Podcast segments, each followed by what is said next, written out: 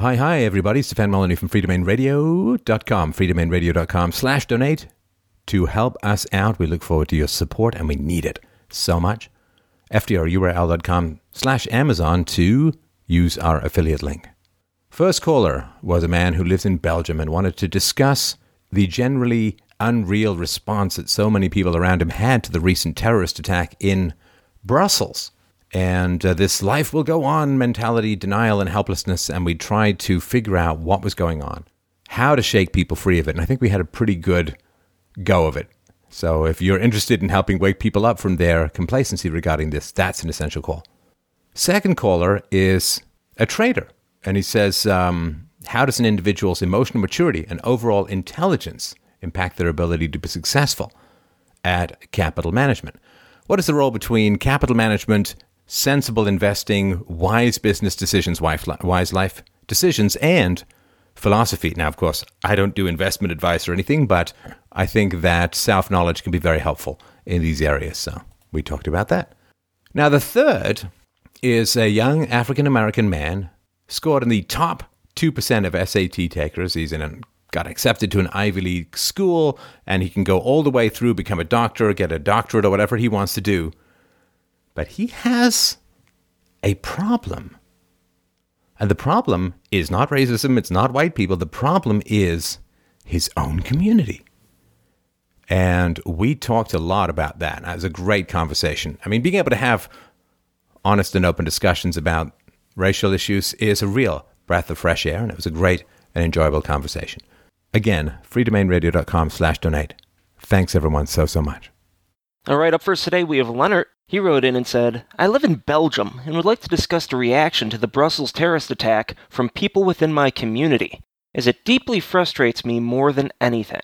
I witness people with a quote unquote life will go on mentality, where they are stuck in states of denial and helplessness. That is from Leonard. Well, hi, Leonard. How you doing? Well, okay, I would say. So, do you want to um, go more into the uh, into the question and uh, just help me understand where you're coming from? Well, um, I'm doing an internship at the moment, and uh, one of the people I work with has uh, family members who were almost uh, at the explosion when it happened, and it was well, yeah, okay, they almost died, and then they just went on with the workday, and I just asked myself, how can you do that? How can you just uh, okay? Some of my relatives almost died, and okay, just carry on with work like nothing happens Right. And how far away were they from the blast? Were they at the uh, at the uh, subway station, or were they at the uh, airport? They were uh, traveling to the airport, uh, but the bus was late, so they arrived just after the explosion. But they were supposed to be there. Wait, so government inefficiency for once saved some people's lives? Is that what you're trying to tell me? Yeah, wow. that's the weird, that's the weird irony of it. Wow. Right. Where were you when all of this happened? Uh, I was uh, on uh, transit to my uh, internship, so I only learned of it when I uh, arrived there and both bombs had uh, already exploded. Right. And um, what's your sense of what people's reactions are to this uh, situation? It's different, but most people, I'd say, have. Um, they say, well, yeah, okay, it happened and life will go on. I mean, um, it's dif- difficult to explain. Um, they don't really react to it. I mean, they uh, say, well, uh, yeah, it's horrible, it happened, and uh, we need to do something about it. Some people say, most don't even go that far, and then they just go on like nothing ever happens. Right. And do they view it how, how, do they do they view it as sort of like well it's this natural disaster like what's the point of yelling at the weather or like how does this uh, yeah, that's one thing they often say. Well, what you gonna do? So they, they just, well, yeah, it's horrible, it's horrible, and just the mismanagement of uh, politicians in the country. But well, yeah, what you gonna do about it? And then that's usually where they stop talking about it and just go on with their work or whatever they were doing. Is it is it sort of like fatalism? Yeah, could be. Well, I mostly uh, compare it to like uh, an abused spouse.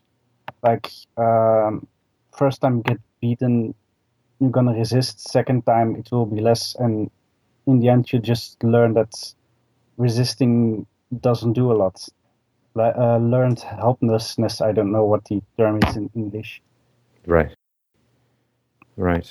Um, it's funny, you know, this aspect of what's going on in Europe.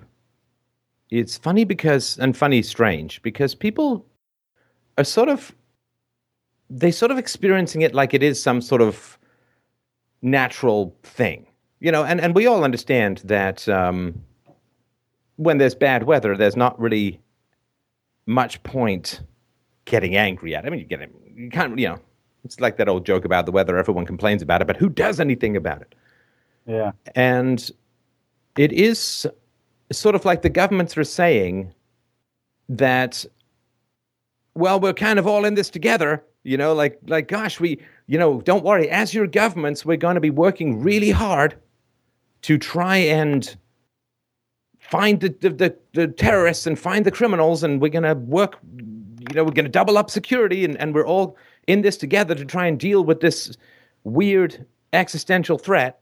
It's like there's this guy who's who's blowing smoke into your backyard while you're having parties and kind of offers to help you out and here let me let me get you some eye drops and and uh, maybe I'll help you hose down. It's like but but this is not the result of some sort of natural accident. It, it is specifically the result of of choice and for the governments to say you know we're on it we're going to put additional resources into into fighting this terrorism and so on it's like but but this all arises as a result of specific government policy. Yeah. And that's what I find, you know, we're, we're all in this together, say the government and the people. But as far as I understand it, a lot of the people are somewhat concerned about the integration of these disparate cultures. And uh, it comes about specifically as a result of government policies. So is it just that people think, well, there's nothing we can do to change what the government is doing? I think that's one thing. Um,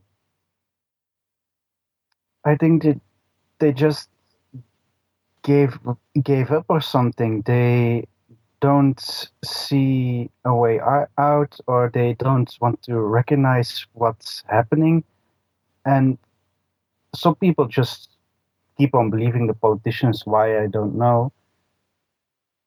But believing them about what? What is it that the politicians are saying that people are believing? Well, that they're gonna improve things. For example, last time they told that they are gonna hire extra poli- uh, police officers, which they didn't. And right. people are now, yeah, yeah, but now they are doing like raids everywhere, and they have arrested that many guys already. So it has to go better now.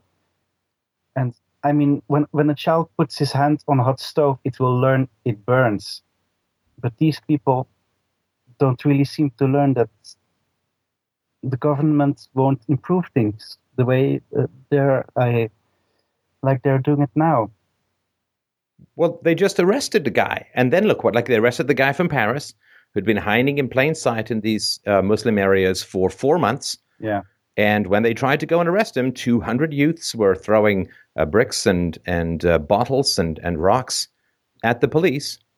So they just went and arrested a guy and then what happened? Well, theoretically, or at least the hypothesis is that part of uh, the retaliation for the arrest of this guy was the attack on Brussels. So how is like there's this weird thing like oh you know some some some migrant raped a woman and oh it's okay because you know he's been caught he's been tried and he's been put in jail well okay that means that he's not out there raping i guess people at least outside of jail but how is that good how is that like? Okay, so now we had to pay for the police, the arrest, the trial, the the the, the imprisonment, and and all that.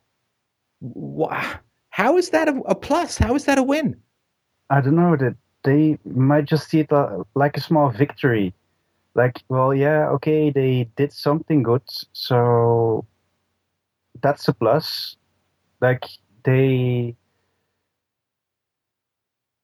I think they just expect it to be much worse. Like, well, okay, they at least do something. There are some bits um, doing their job, so they'll be happy about that. Right. Right. Do people think that integration between North African Muslims and people like the domestic population in Belgium, do they think that's possible? Do they think, you know, a little bit more time, a little bit more education? I mean, do, do they think it's going to happen or do they just avoid the topic completely? Well, they avoid the topic, but it's unspoken knowledge that there are certain um, cities where uh, places where you better don't go.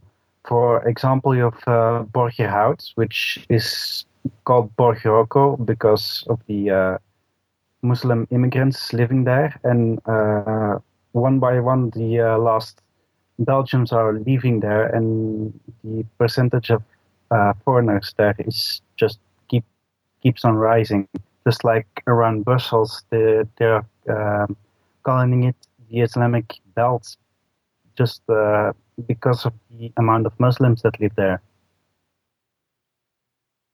Right. And what do, do, do people ever talk about what the end game is going to be? Like, what what is going to happen if current trends continue? You know, Europeans used to be fairly good at that. Um, but uh, w- what are people's thoughts about what happens going forward? What's going to be like in 10 years, in 20 years, in 40 years? Well, there are those people in denial, and there are people that say, well, yeah, it's going to go sour somewhere. It's going to end badly. But that's one of the. But, what, what, is, what does that mean when they say it's going to end badly? I'm sorry to interrupt you. I just, what does that mean? It's going to end bad. Does that mean there's going to be a, a civil conflict? Uh, is what? What does that? What do they mean? Well, mostly it's as a reaction uh, on something that happens. For example, the uh, bombings. They'll tell, well, yeah, it, it's to be expected when you do when you let in that much people that don't fit in here. Uh, if there are uh, fights with the police, uh, they'll tell, well, yeah, that's to be expected if you do that stuff. So it's not like they make predictions of, well, okay, this is going to go wrong or this is going to go wrong, but they'll tell, well, yeah, okay, this happened because people are, uh, the politicians are just letting people in like it's nobody's business. So it's to be expected. I'm trying to figure out what that means. Well, Does that mean that the migrants, like, did they view the migrants as not having moral agency? Like, um, this is just how they're going to behave? You know, because, you know, a lot of Germans came to America in the 19th century, and, you know, there was not a huge amount of shrapnel flying through the air, um, or Irish or Scandinavians and so on.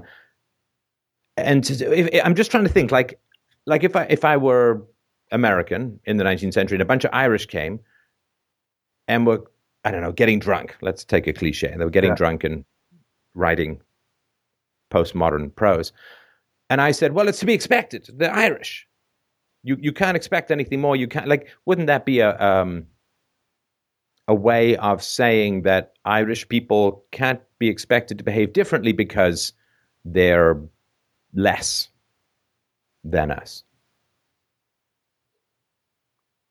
Yeah, I I think you can say that uh, people have come to expect that kind of behavior of uh, the immigrants. Not per se the, the immigrants that have lived here for a long time, but the, the recent immigrants uh, of the last decade or so. I think they've just come to expect that that's uh, that's what happens. That's what they do. Okay, so they're considered to be not they they don't have the same level of responsibility that native people from Brussels or native people, native Belgians would have. And and the other thing too is that of course a lot of these uh, terrorists are not first generation. They're they were born in, in France or in Germany or in Brussels. So how do people explain that? I think they don't really go to the explaining side of it. They more go to the accusing side of it. Well, yeah, it goes wrong, and they complain, but that's about it. They don't look any further. They don't seek a reason why it is. They just say, well, okay, it's the fault of the politicians, it's the fault of the immigrants. But to actually seek a cause or to see what they can do about it, that's too much effort. I, I don't know why they don't want to go that far. Whether it's because they feel uncomfortable doing it or they're just completely helpless about it.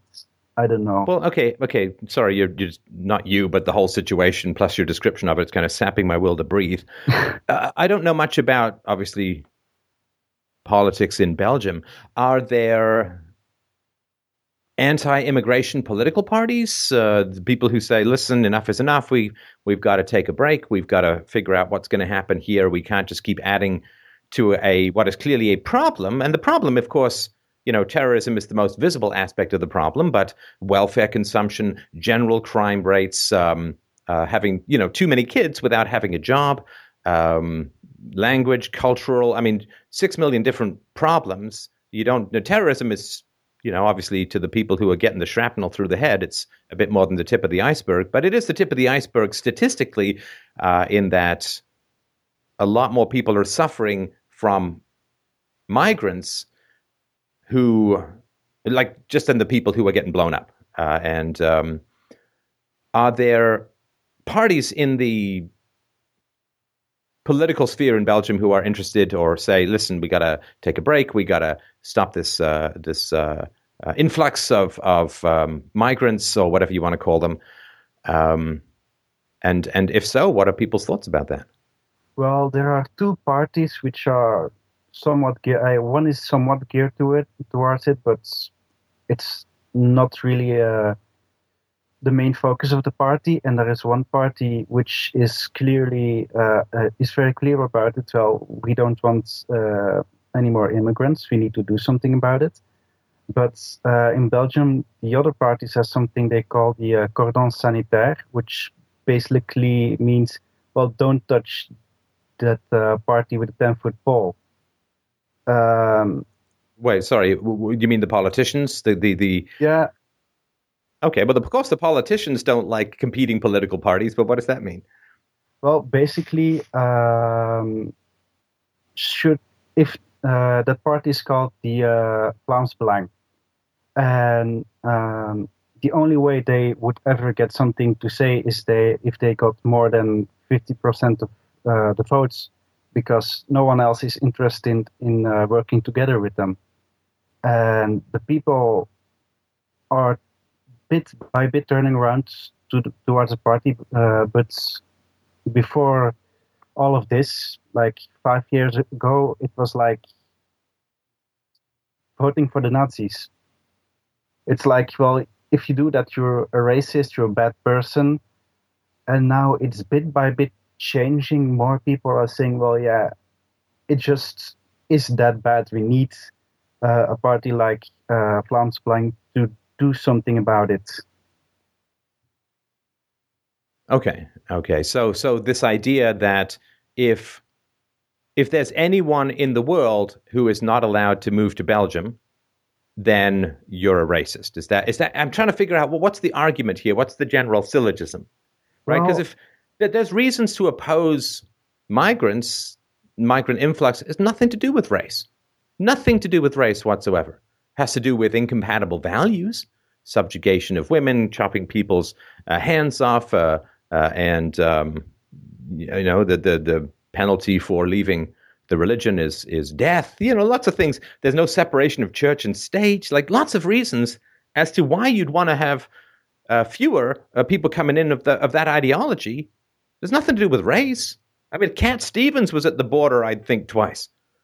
And so it's nothing to do with race. And, and also, even if we take out race, even if we take out religion, why on earth would people want masses of people coming in who are almost certainly going to spend most of the rest of their lives on welfare. And why would you want people coming in? Let's say that it was a bunch of uh, white people, and those white people didn't speak any of the languages that people in Belgium speak and wanted to put their kids in um, in government schools and were generally not too healthy and had bad teeth and like why like why would you as a taxpayer i mean why would you want people come it's nothing to do with fundamentally to do with race or, or even even if we cast those things aside isn't it just sort of economic self-preservation to say look we've got a pretty great country here and if we let a whole bunch of people in who are going to take from the system without paying into the system then isn't that like the Amish used to figure this out. Like if you're too lazy to go help them build a barn, like if you live in an Amish village, you you don't feel ah forget it, I'm not going to go help you build your barn. Then guess what? They don't come and help build your barn because then you'd be taking out of a system of cooperation that you're not paying into. So why on earth would it have anything fundamentally to do with race or even religion but rather fundamentally, it's like, well, there are people coming in here and they're drawing twenty, thirty thousand dollars $30,000 a year in total, uh, not just direct payments, but uh, you know, twenty, thirty thousand dollars a year plus, or even euros a year plus. They never have paid into the system.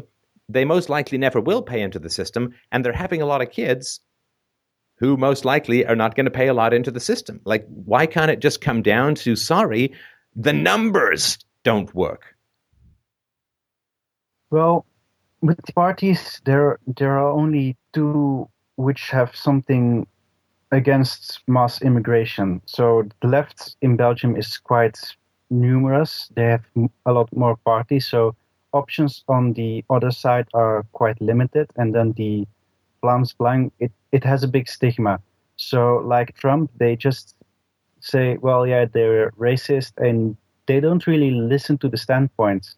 Sometimes even uh, others uh, parties take over the uh, um, arguments of the uh, Vlaams and people go, "Well, yeah, yeah, that's that's good, that's good, that's good." But they're still racist. yeah, yeah. When it comes from Vlaams Belang, they say, "Well, well, it's racist." When it's come from someone uh, else, it's well, yeah, yeah, that's a good idea. It's a good idea. But but but this is what's I'm sorry, but this is what's so frustrating about it is that if there were a group of Belgians just old fashioned white Belgians, if there were a group of Belgians who'd hold up in a nine square kilometer ghetto and threw rocks at police and, and were on welfare and, and didn't work and, and uh, didn't integrate uh, and, um, you know, blew people up from time to time and so on. Like, wouldn't Belgians say, that's not good, right? We gotta we gotta solve this. This is this is not working out. This is bad, right? Yeah. And and so if, if there were just a bunch of Belgians there, then the Belgians would get upset. They'd roll up their sleeves and they'd say, "Okay, listen, we gotta this is this is not working out. This is you know these people are taken from the system. They're not paying into the system." So this is what I find like the people who say, "Well, I'm I'm against racism, so I'm going to treat these black people or these Arabs completely differently than I would ever treat my fellow Belgians. I'm going to lower my standards. I'm going to say, well, you know, migrant's going to migrant, you know, whatever it is, right? Yeah. The idea that it is anything other than racism to have this soft bigotry of low expectations and to treat people vastly different based upon their race is pure racism in, in its essence. So just you could ask people, I'll, I'll ask them directly, if, if this was just a group of white people who were behaving like this, what would you want done? And if this group of white people were all coming from a particular country, Gypsanistan or whatever it is, right? Then you'd say, no, this is terrible, right? This is really bad. The fact that you are eliminating your own standards and values for non whites is de facto and de jure racism. Well, I have tried to point those things out to people, and generally, most people agree, well, yeah, it's not good to do this or that. And then they just keep on doing what they did before. I don't know what that means. What are you talking about? Uh, yeah, sorry if I'm a big bit vague about things. Uh, well, for example, if you tell them, well, okay, um, there are this many, uh, this is the percentage of Muslims in our country. This is the percentage of Muslims in prison. Then they say, well, yeah, okay, that's a problem. But people don't go any further than that. It's like they have some mental block or something that prevents them from completely processing it. I, I don't know if I'm rambling completely. Um, no, they they don't want to be made uncomfortable by the left, right? So if if they come out and say the things that we're talking about, then like I just let me just give a brief thing here because I just did a show on this today, but yeah. I'll just keep it very briefly. Long time ago, people were way out of control of their environment, right? They didn't have any control. They didn't know if the weather was going to be good or bad. They didn't know if they were going to hunt and find the animals they wanted to hunt. They didn't know if there'd be some volcano erupting or some elephant was going to trample down.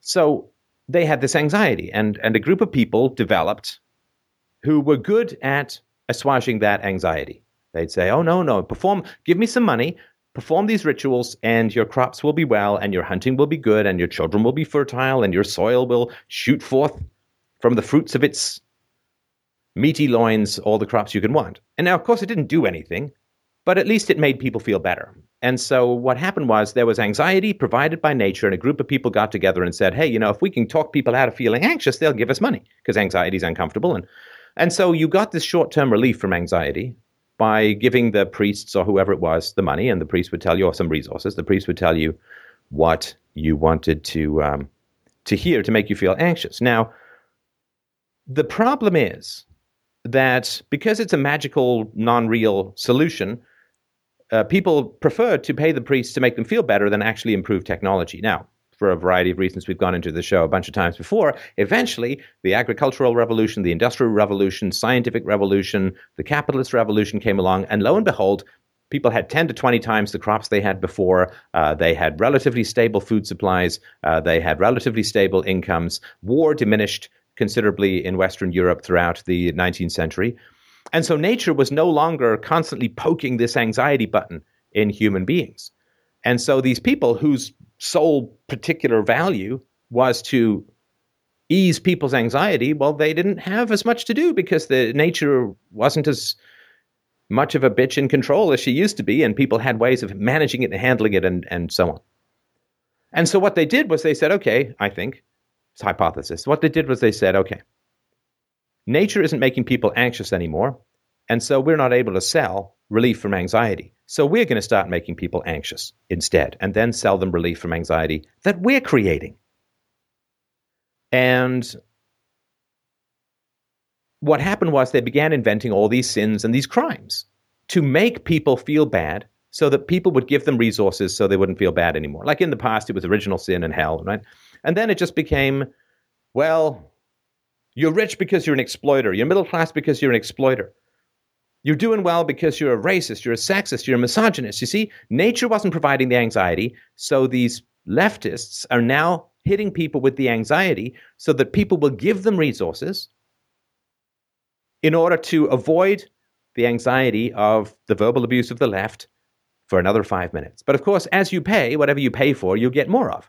And so because this torrent of verbal abuse has people running and hiding and throwing money at people to avoid being verbally abused. Okay, you can have affirmative action. Uh, okay, you can have uh, migrants. Okay, you can have a left leaning voting bloc. You can have more welfare. You can have, like, just leave me alone. Stop yelling at me. Leave me alone. Please. Just don't hurt me. Don't harm me. Don't, don't say mean things at me and I will do whatever it takes to give you whatever you want so that I can get five more minutes of not being verbally abused. You know, like the abused wife. Sometimes we'll give a blowjob with broken teeth. Just give me five more minutes of not being hit, of not being screamed at, of not being abused, of not being yelled at, of not being ferociously attacked verbally, or more than verbally sometimes, try and get you fired or whatever. And now we are buying peace from conflict like they did in the 1930s, inches at a time. And the longer you do that, the worse the resulting conflict. The longer you try to buy peace to an escalating enemy, the worse the conflict is when it comes. That which you avoid, you create so often, psychologically and in society. So, what they're doing is they're saying, look, it's the tall poppy that sticks up that gets its head cut off. It is the nail that sticks up that gets hammered down and squished. And I don't want to take a stand because that will draw the uh, uh that will attract the attention of the sociopathic verbal abusers who are going to scream racism, who are going to contact my employer, who are going to uh, try and get me fired, who are going to destroy my reputation, who are going to publish the most outlandish and horrifying and false things about me on the internet. They're just going to try and smash my reputation. That I don't want to draw the attention of these cold eyed, cold hearted predators. And so I'm just not going to say anything. I'm not going to share anything that I agree with. I may whisper under the covers with my wife about what I truly think and feel, but I am not. I am not going to subject myself to the torture of potential ostracism and the loss of my career. And this happens in a wide variety of um, environments and situations. It, it, happens with the race and IQ, and happens with skepticism towards catastrophic anthropogenic global warming. Uh, it happens uh, in a wide variety of situations and circumstances. But um, and I, I understand it. I understand it. I really, I really understand it. But I think that the time has passed for that. Because a conflict is coming. And I can sort of understand if, you know, maybe if you don't have kids, and of course a lot of people in Europe don't have kids, I can sort of understand. Where you say, okay, well, I'm 30, I'm going to maybe live till I'll be about 70. And not really terrible things are going to happen over the next 30 years, at least not that bad. I don't have any kids, so I don't have anything to fight for in terms of what's beyond the bookmark of my own death. I have nothing to leave. You know, if, if you're a lonely old guy with no kids, no family, and no friends, why would you save your money? who are you gonna who are you gonna leave it to? I guess maybe a charity or something like that. So, in convincing Europeans not to have kids by continually telling smart people to worry about abstract nonsense, they have taken the smartest people who would have the most to fight for if they had kids, taken them out of the loop. And so people are in Europe, and you can t- correct me where I'm wrong. I don't want to tell you your experience, of course, but people in Europe, in my, they're just well, you know, I don't have a lot of, we don't have kids mostly and it's going to be fine for the next couple of decades. And um, what's my cost benefit? I mean, I, I, could speak up now, and of course, if everyone speaks up, well, that's you know they can't attack everyone. And and um, as Milo Yiannopoulos has pointed out, social justice warrior stuff like the left verbal abuse hysteria is sort of at its peak at the moment. And so, of course, his argument is is that if you if you can take it down now when it's at its strongest, it's pretty much like a vampire with a stake in its heart, right? linguistically and, and from a social effect standpoint, it's kind of gone for good. But so I can understand the calculation. Say, well, they'll attack me. They might get me fired. My friends might think I'm a horrible person. Uh, maybe women won't date me. You know, there's a um, there's a uh, movement in the states. Vote Trump, get dumped, which is basically pulling a Lysistrata or a Chi-Raq and saying that um, uh, women aren't going to sleep with guys who vote for Trump. And I can, so I can understand it. I, and, and again, it's hard to make the case for making that kind of sacrifice if you don't have kids. You know, the, those of us who have kids have a different time frame from other people. So they just are doing a cost benefit analysis with no particular passion for values. And they're coming up like, what's the point? Does, does this make any sense to you at all? Is this any anywhere close to accurate? Well, for some people, I would say yes, but there are also a lot of people that have children and still react the same. For example, the one person from my internship I was talking about, uh, she has children, and yet she still reacts quite apathetically, I would say, to it. Well, yeah, well, yeah, okay, it happens, and life goes on, and and and she has children, and there are other people who. Does she have a husband? Yes. And what does he think? Do you know? No, I don't know that. Do you know of any men who have children? Uh, yeah. And um, what do they think? Same thing.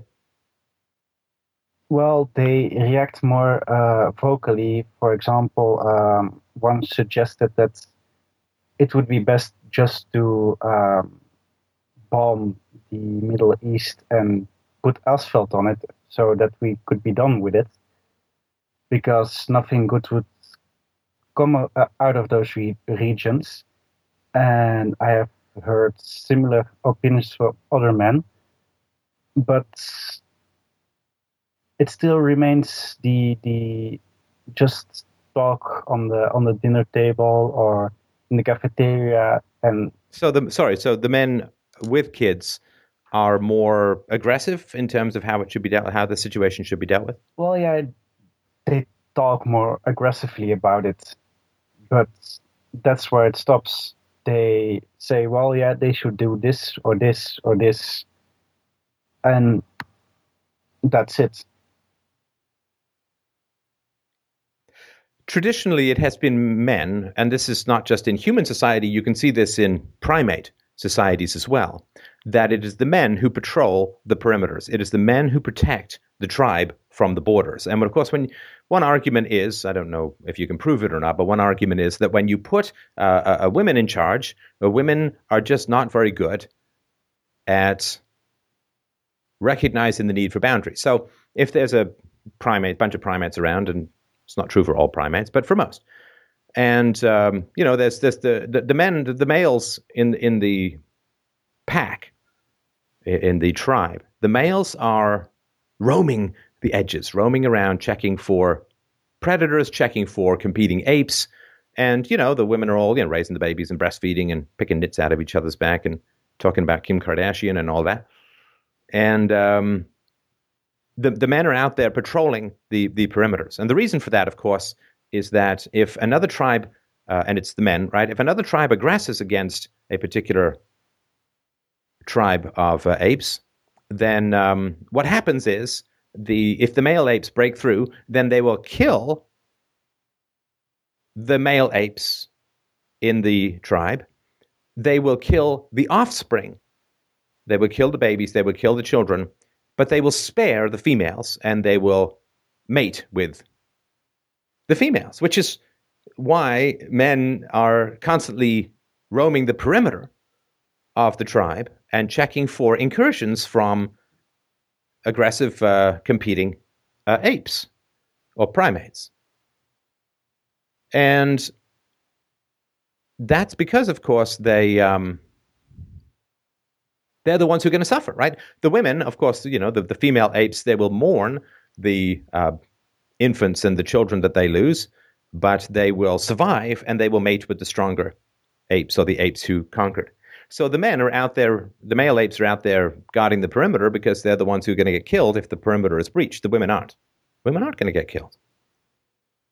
And so when you put women in charge of a country, eh, the theory goes, again, I don't know if it's true, I mean, in general, if you put women in charge of the country or highly feminized men, so to speak, they just um, they don't have as much um, interest in guarding the perimeter because they're not the ones who are going to be killed if there's a significant breach. Um, so I just sort of w- wanted to mention that.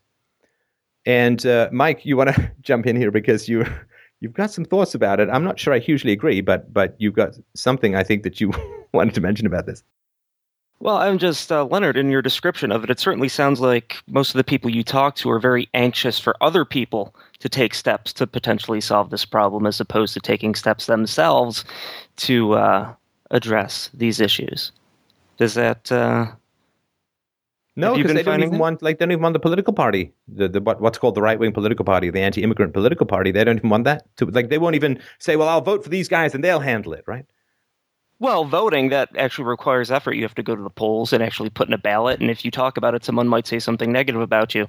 So that's and you that's can't far win too unless much you talk about it with someone, right? like if, if if you can, if you think that it's really important to have a, a control the borders party in power, it's not going to your vote is much more effective and important if you can convince other people to vote too right? Well sure. Look at the look at the opposition that people that support donald trump are facing in the united states currently. I mean we're going to be talking about this a bit um, with this ted cruz story that's coming out but amanda carpenter has come out with a blacklist for Trump supporters, people that have publicly supported Donald Trump, essentially saying all these people should be ostracized. Anyone that supports Donald Trump voiced any support from publicly. We should not interact with these people. We should, you know, try and. Wait a minute. Hang on. Mike, all, all, the people who criticized me for suggesting ostracism based on values, boy, they must be just really attacking this woman for for promoting this kind of ostracism. I, I can't wait to see all of that. yeah, I'm not going to hold my breath on that. Yeah, I'm not going to hold my breath either. So there's lots of ostracism being thrown in the direction of Donald Trump supporters these days. And no doubt, I mean, just in the caricature that people put out for anyone that supports any type of immigration policy that doesn't involve, you know, bringing in massive amounts of migrants and refugees from war-torn countries that the nations may or may not currently be at war with, depending on where where we're talking. Um, all of them are already identified as far right, or you know, all types of slanderous um, labels put upon them. And the idea that people are going to actually have to voice support for these immigration policies or stand up themselves and say, hey, you know, we need to solve this problem. And whether that's political or not, currently the only option to really solve immigration related policy issues is is dealing with the political process. Unfortunately, that's the society in which we live, and that's the reality of the situation. And uh, you know, people don't want to stand up and talk about it for fear of ostracism, for fear of being attacked. And okay, you can stick your head down, you can be passive, you can do nothing, and then what's going to happen to you? Well, you know, you see what's going to happen. It happened in Brussels. It's happened in Paris.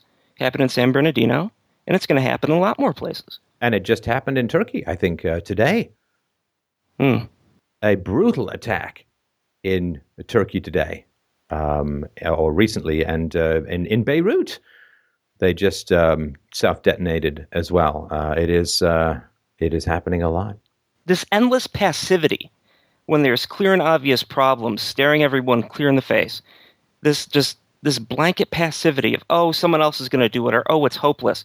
It's sickening to me.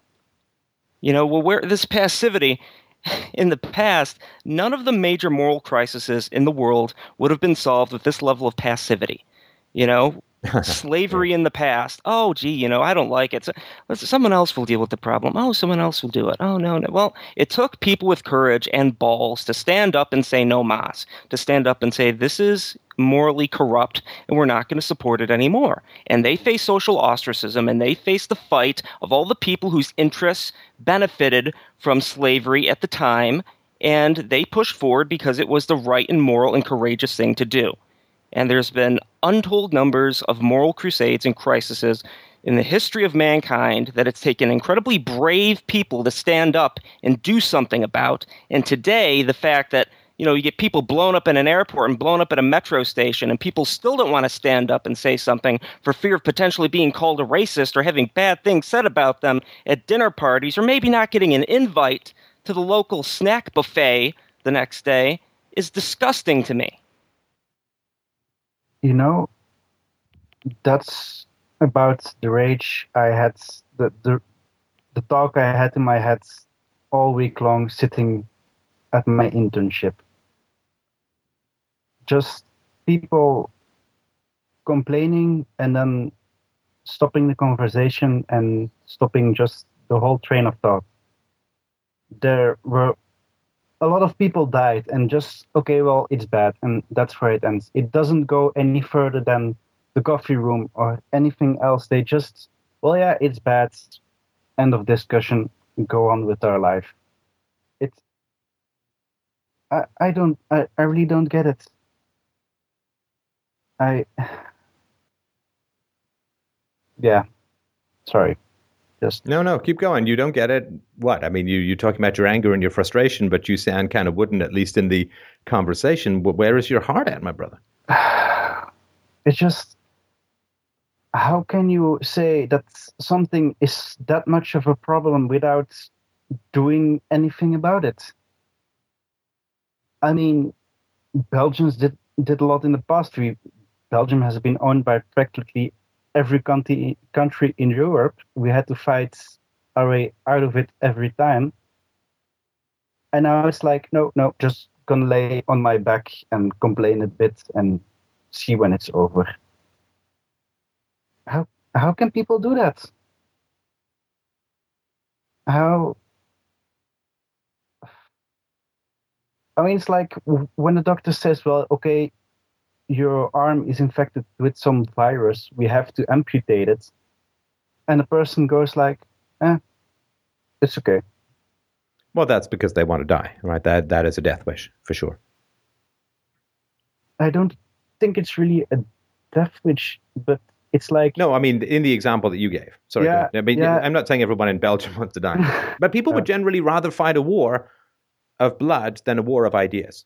Th- This is this is the great tragedy. This was so frustrating to thinkers around the world, probably throughout history. Maybe it's frustrating for you too. That the the like if people can't have discussions about this, if they can't talk about things, if they can't bring the data and the facts and the evidence, and if they can't try and make decisions based upon reality, then what happens is the conflict gets pushed down and pushed down, and eventually, eventually, uh, it um, it blows up. I mean, this has happened countless times in, in history, and certainly in European history. And so, I don't. I what I don't understand is why people find it harder to hold a gun than have an opinion, because where this leads to is violence, significant violence, and rather than have uncomfortable conversations, people would literally rather have sucking chest wounds. That's what I can't figure out because it can all be prevented through conversation. And that people won't have these conversations and avoid these conversations and suppress these conversations, then it may very literally blow up. Yeah. I just I don't get the, the passivity. I mean, if you talk about it, great, great. If you can solve it by talking about it, that would be wonderful. If it can't, please do something else about it. Go to the streets. Go make your own party, or or get signatures, or I don't know what what you could do else about it.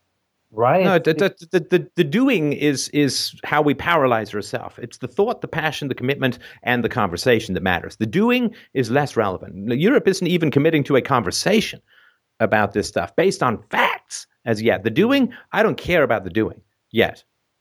We we, we opening up, you know, it's like you, you have to talk to your wife before you can figure out whether you should stay married or get a divorce. You have to at least talk to her first. Let's like, forget about leaping over into the doing. Let's know, the conversation first. Yeah. I'm I'm just thinking that people using the same example are are sitting there complaining against themselves, well, okay, it's bad with my wife and I'm just angry that nobody does doesn't do anything. I mean, there are a lot of options. Talking amongst is amongst them. But they don't they don't they don't do anything. And I just don't get it. I mean, we Belgians aren't very uh, nationalistic. It, it's it's not very Belgium to be proud to be Belgian. Someone said, and that's true. But people have to see that this is not going to end well, and they're just sitting there doing nothing.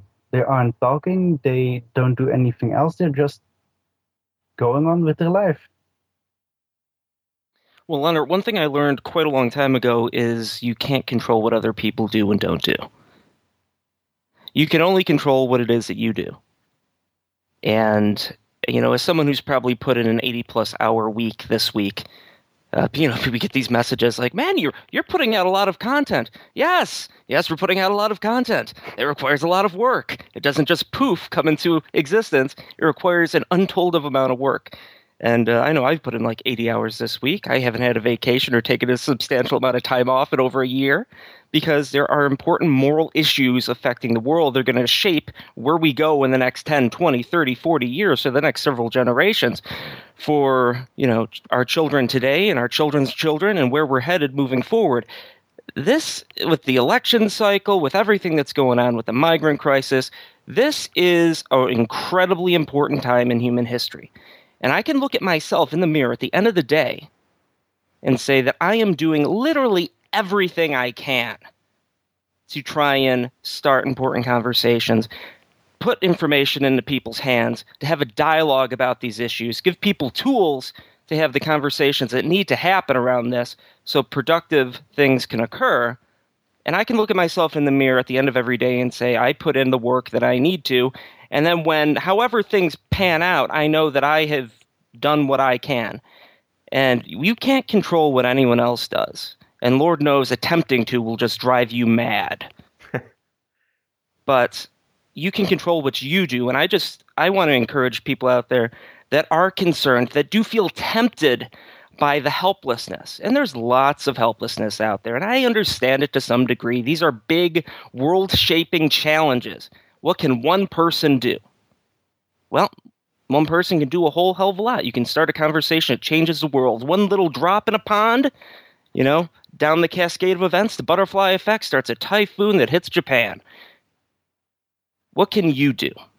What can you do today? What can you do right now? What can you do in the next hour? What can you do tomorrow? What can you do with this weekend that's coming up? What can you do that's going to make a positive difference in the world today? And are you able, the question that everyone needs to ask themselves, because they're going to be asking it years from now, is did I do enough then? At the end of the day, was able to look myself in the mirror and go, okay, I can go to sleep having earned my rest, having earned my shut eye. Because I took a step. Maybe some people called me a racist. Maybe they called me a sexist. Maybe they threw some other adjectives my direction. Frankly, these days, if people aren't calling you a racist and a sexist, you're not talking about anything important given the PC culture in which we live. But are you going to be able to, when the dust settles and the smoke clears, when you're sitting on your damn deathbed, looking back at the world, whatever it's become, say, well, I did my part.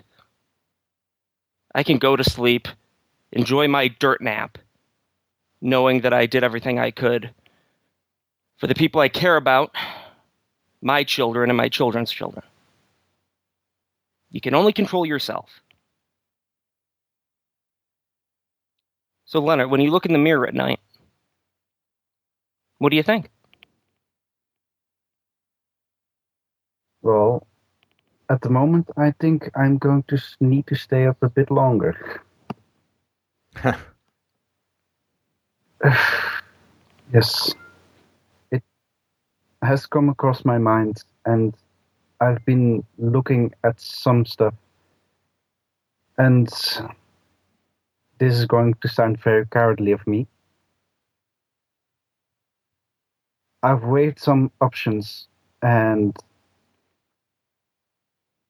I'm I'm thinking about a few, but the ones I really want to take I can't because the internship I'm doing is in a public uh, sector, and they've had some issues with things I already said,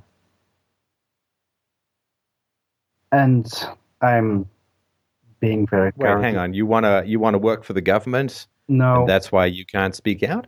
No, I'm at the moment doing an internship at the government, and they're quite don't know what the word is that they're more irritated by people hanging on the right side of politics than on the left side. Of course, of course. Leftists like people on the left, and they dislike people on the right. To be honest, I'm sitting a bit on the fence because I think it's a bit of a valid reason because I have to end my studies. I have to do this to get my my degree. But on the other hand, it it's an excuse. It it is an excuse. It's like people saying, "Well, yeah, okay, you can do this because of this, of or this or this." But sorry, sorry, Leonard. I mean, maybe I'm misunderstanding something. So, if you speak privately with people, your employers would not likely find out about that, right? I mean, they're not bugging your nipple or something like that, right? So you can speak privately and and and focus on rousing the dormant European spirit before it comes up with scimitars.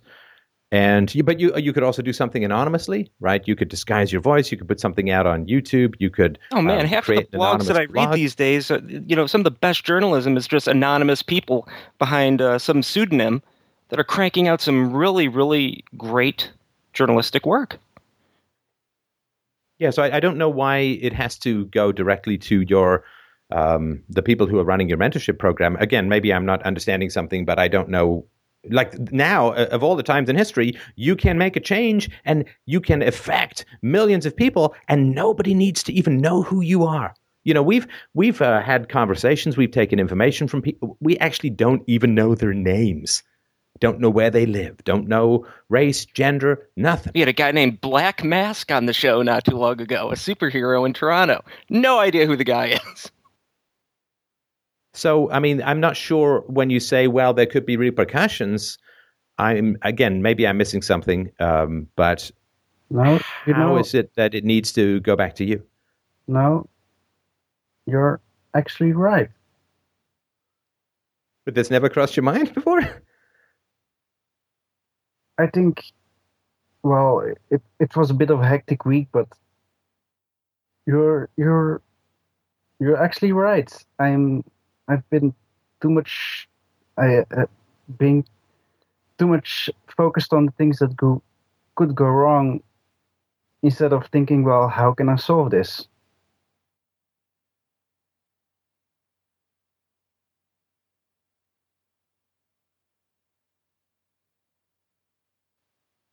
And look, if speaking facts about what you think and feel, if if this was, I don't know, uh, Leonard, are you married? No. Okay, you have a best friend, I assume. Yes.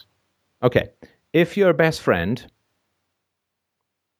needed a thousand dollars to bail him out of a Tunisian jail because he'd been unjustly arrested or whatever, and you went to the bank, but the bank was closed, would you just go back home?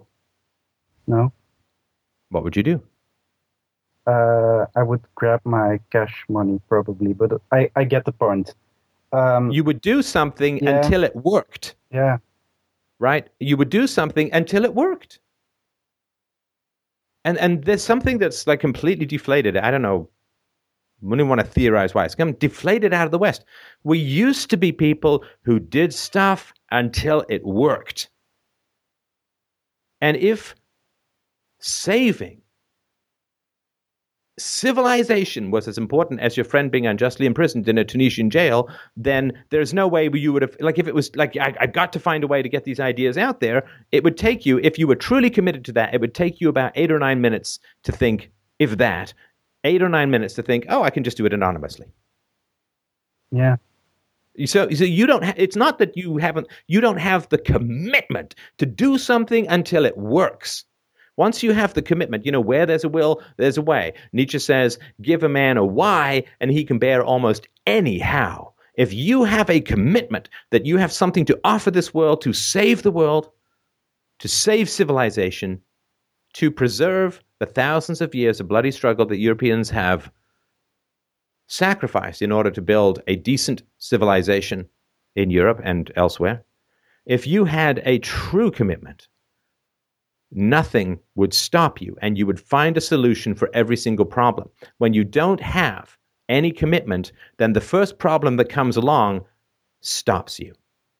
Like, oh, well, the bank's closed. I guess I'll just let my friend rot in a Tunisian jail until Monday, right? No, you'd say, like, okay, okay, that didn't work, so maybe I'll go to Western Union. Okay, that didn't work. Uh, maybe I can find a way to wire the money through PayPal. Okay, that didn't work. Okay, maybe I can buy some bitcoins and say, like you, you would just keep doing it. And then if you had to fly to Tunisia with a thousand dollars in your groin, you would do it until it worked because you would have a commitment. And all problem solving, Leonard, all problem solving is nothing more or less than a commitment.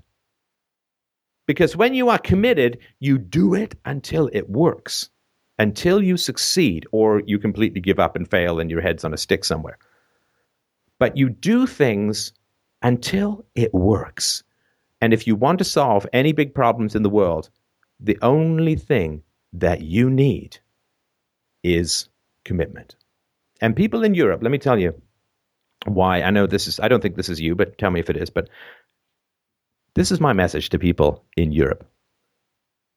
You cucktastic, faded history wannabes. Telling you, you need somebody to tell you straight.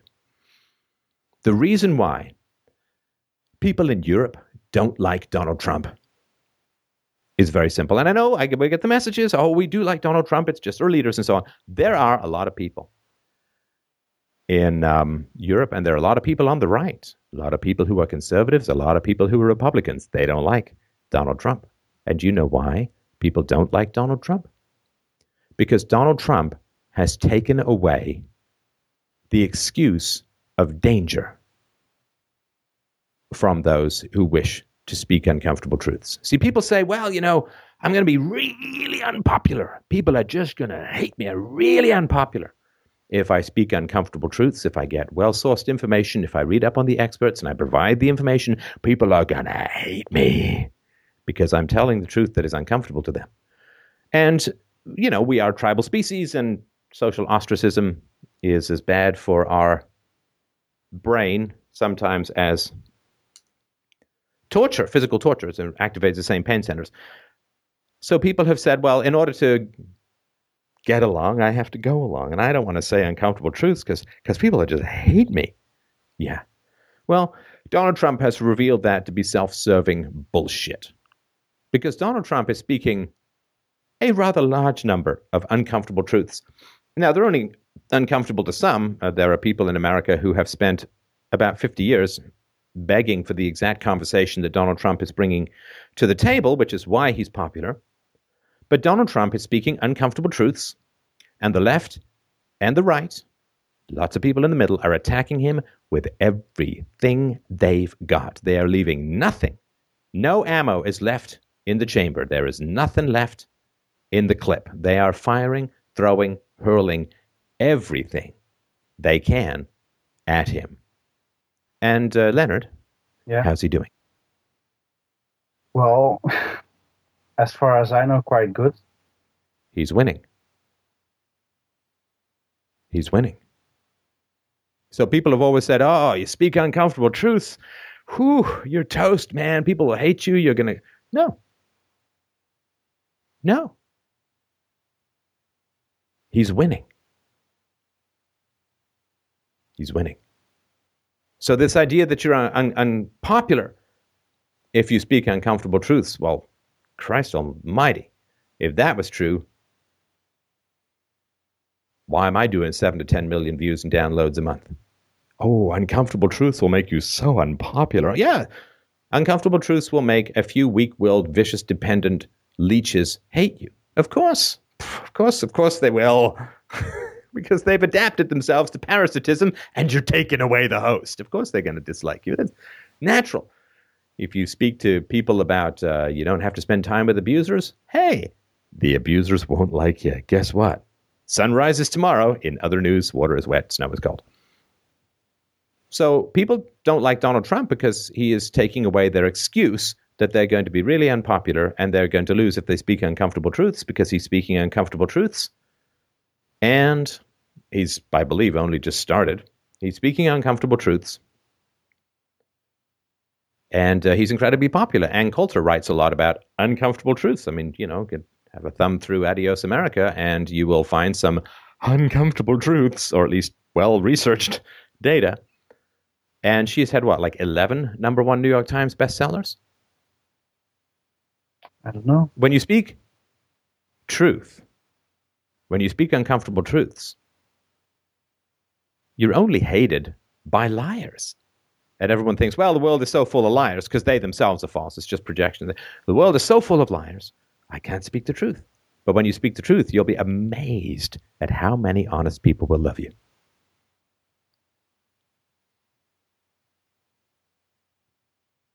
Mike's corrected me 10 million views and downloads this month. Mike, how often do I underestimate that? uh, the, the numbers are pretty nuts compared to where they were even a year ago. A couple of months ago, we were doing 2 million video views a month, and now we're doing 4.5 million. Mm-hmm. So, and, and we, we, I don't think that there's a single uncomfortable truth that we have that we have not talked about. Probably not. So, um, you know what? You'll be loved and hated if you speak the truth. But if all you do is avoid, you won't even be remembered. You know, you just pass through life like a ghost through a wall, leaving no impression behind. Speak the truth, people will love you and hate you. But avoid and cower and submit and defer and procrastinate. People won't even remember you. Leonard's gone? Was he even here? I don't want that for you.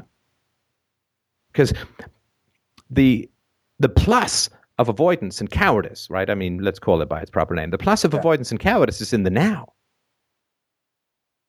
But later on in life, you will look back and I guarantee you, you will say, what, what, what was I so scared of? Why did I sacrifice everything? Why did I hide when I should have stood tall? Why did I stay silent when I should have cried out loud? Why did I vanish when I should have advanced? The fear will all be gone. The shame is what it will remember. There's a saying, I don't know if it's out there, I think it comes out of Shakespeare. It's a saying that was very important to me when I was a kid and um, I was just at lunch with some friends, and uh, we were talking about each other's best and worst qualities. And uh, I said, "Well, you know, my worst quality, I can, I can be a little grumpy at times, but it's okay. I'm getting to be 50, so I think it just comes with the territory." And other people said that my best quality was nobility. It's a very lovely thing to hear. And when I was a kid, the sentence, the statement, you probably know it a hero dies a thousand. Sorry, let me start that again. My apologies. A coward dies a thousand deaths. The valiant taste of death but once. And Leonard, if you're listening to this show, and this is to everyone who's listening to this show, I hate calling it a show. I really do. Look, here's Shakespeare. We're going to call it typing. anyway, it's a show like Jeopardy's a show. Wait, no. Yeah, yeah, it's a show like show and tell. um, but if you listen to this show, sorry, you're conscripted. Like, sorry, like the people who listen to this show are people uh, with with passion, with curiosity, with intelligence, with language skills, with the capacity to process and and, and focus on and understand. And sorry, you're conscripted just because you have shown your ability to, to think and to reason, to be curious, to accept new information. And I certainly am demonstrating ways in which you can beneficially and positively communicate these things.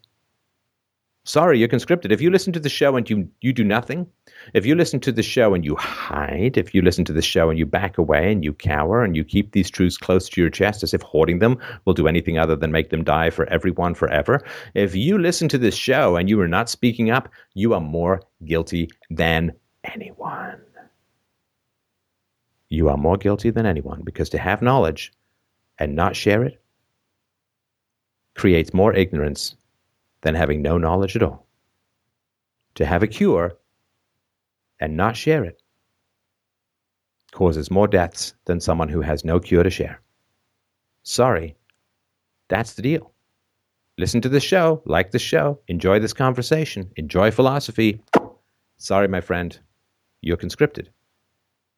And there is no future for you but either medals or an ignoble grave. That's what happens when philosophy passes into you. You become a hero or a villain. You understand? There is no longer anything in between for you because you have the knowledge. If I give you a fistful of pills that can save a hundred lives apiece, and you throw them into the river and walk on, you kind of become a murderer. If you go and save these people, you become a Schindler's List style hero. Once you have this knowledge, you either save people or you are damned. Not by me, but by you, deep down. In your conscience, right, Leonard? You know. You know what you need to do. You need to do more, right? You need to take a stand. Yes.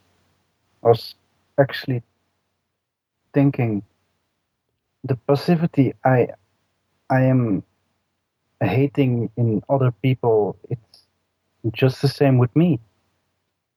It's the same as I am doing at the moment. It is complaining that things are wrong and then stop that train when the conversation stops. Right. A lot of the men who I speak to from Europe, what do you think my experience? You've listened to these shows. I don't know if you've listened to the other conversations I've had from the men from Europe, but what is your what what do you think my experience is in talking to the men of Europe? I think that would be it would be very frustrating. You think? Yeah, I. It's a wild guess. it's not a wild guess. Yes. It's not a wild guess. No, it's sarcasm. Yeah. Do you think sarcasm is going to help this part of the conversation, Leonard? No, but that's like my reaction. It's. Oh, I know that's It- your reaction. It, it- just it- pisses me It off. just that's all. yeah no it just hit hard the fact that I'm doing exactly the same that I'm hating in other people. It's Okay, so who, Leonard, who in your life is going to be most uncomfortable if you start to speak up? Bring facts, bring uncomfortable facts, challenge people, try to wake them up. Who is going to be the most uh, outside of you, right? Who is going to be the most uncomfortable if you take that approach? When you take that approach? I have no idea. Yes, you do. Yes, you do.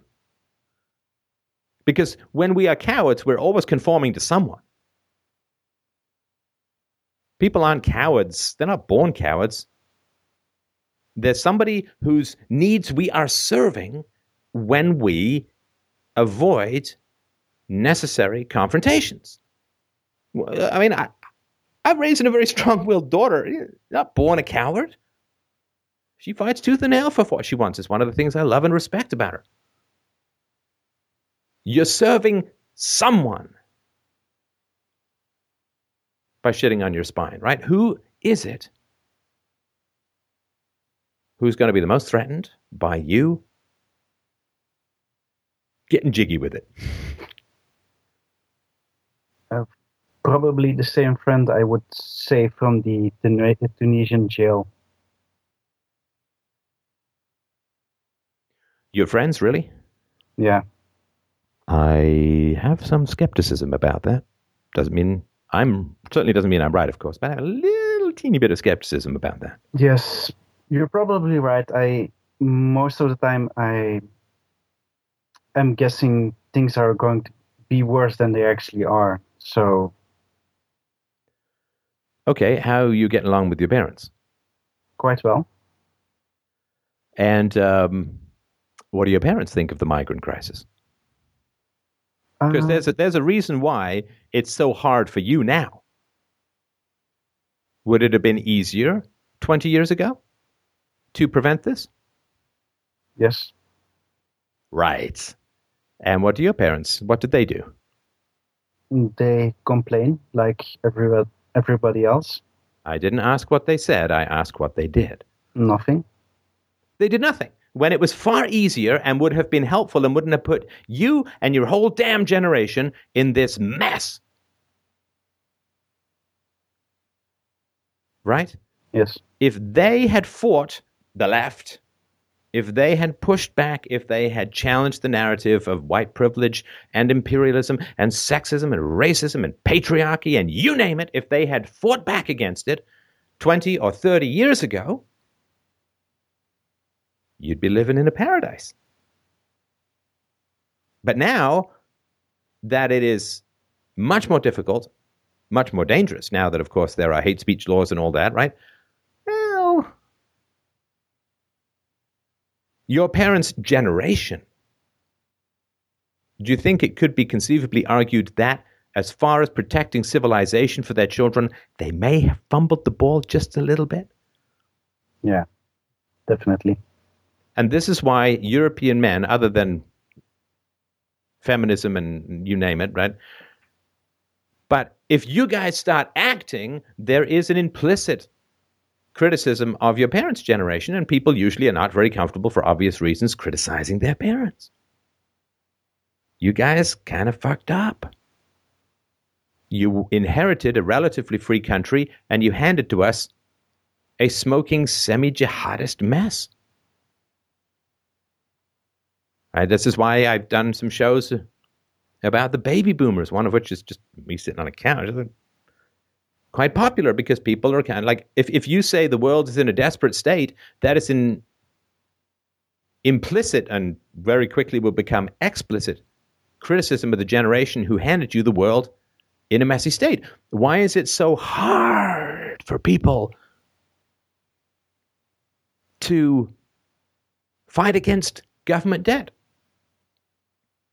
Again, we're just plagiarizing the lunch today, but we were talking about how how can governments go into so much debt? Like if I want to go and borrow $10 million, they'll say to me, nope, right? But if I say, okay, let me $10 million and my daughter, you, you can have half of her salary to pay it off and then her, her kids, and right, then people will lend me the money because here we got intergenerational debt. Why is it that people have a, such a tough time complaining about fixing or solving the national debt? Because that's something we inherited. That's something we inherited from our parents, screw ups. Our parents who decided to, to do moral posturing rather than sustain and maintain the freedoms. You have one job. You have one job in this world, and that is to sustain, maintain, and hopefully extend the freedoms you've inherited. That's the one job that everyone has in this world. You know, wake up, brush your teeth, and work to sustain and extend the freedoms you received. That's that's it. The boomer generation did not do that. They cowered down from a fight that would have been far easier to win than what we now have to face. I mean, if intelligent rational, empirical conversations about race, culture, ethnicity, IQ. All of this stuff was well known. People were publishing on it in the 70s continually and consistently. Arthur Jensen, Richard Lynn, a whole host of others, uh, some of whom we've had on this show. They were, if an intelligent conversation had been had about ethnicity, race, IQ, culture, religion, in the 1970s, if, if people had just said, okay, fine, we just look, sorry, we're going to do it. We just, I got to muscle through. I got to tell this information. I've got to share it. Then it would be common knowledge by now, and we would not be in this mess. So, yeah, every time you say, we got to roll up our sleeves because the world has become a stinking pile of camel doo doo, you kind of criticizing the people who rode in on that cam- camel and fed it a bunch of Indian food. So, you know, this is why I say, is it your friends really? No, I think there is an implicit criticism of the elder generation when people say, what a fucked up place we've ended up in, people. How does the elder generation feel about that? I don't really know. Oh man, if you fade out on me again, I'm right on to the next caller, man. Leonard, stay with me, man. Sorry, I feel like sorry. I'm like you got a second chest wound, and I'm telling you to wait till the medevac comes. what do you mean you don't know? Come on, man.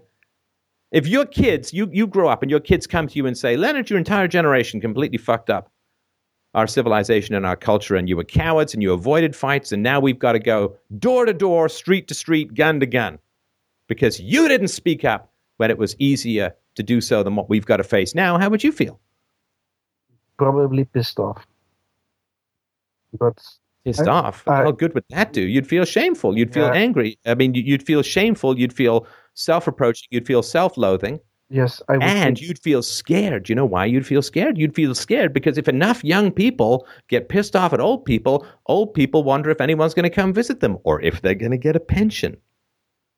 True. You know, why do we pay pensions to old people? Because they guarded freedom. That's that's the job. Hey, thanks for doing some work to guard freedom. Here's 1500 bucks a month so you don't have to eat cat food. Okay, good job. This is why soldiers get pensions. They went and fought for something. But if you didn't fight for the freedoms that you inherited and you squandered them out of nihilism, out of relativism, out of cowardice, out of shallow, a latte tastes better than a difficult conversation feels, materialism. Old people don't want young people to say the world is shitty because old people are past being able to fix things. And they want all of the fruits of having been good people when it's too late for them to be good people. It is too late to go back to the 1970s and the 1980s and have essential and difficult conversations. Hell, if they'd done it in the 90s, 1994, the bell curve comes out. That was a wake up call, and nobody afterwards who's got any brains whatsoever has any excuse for having not had those difficult conversations back in the day. No excuse. It was worldwide news.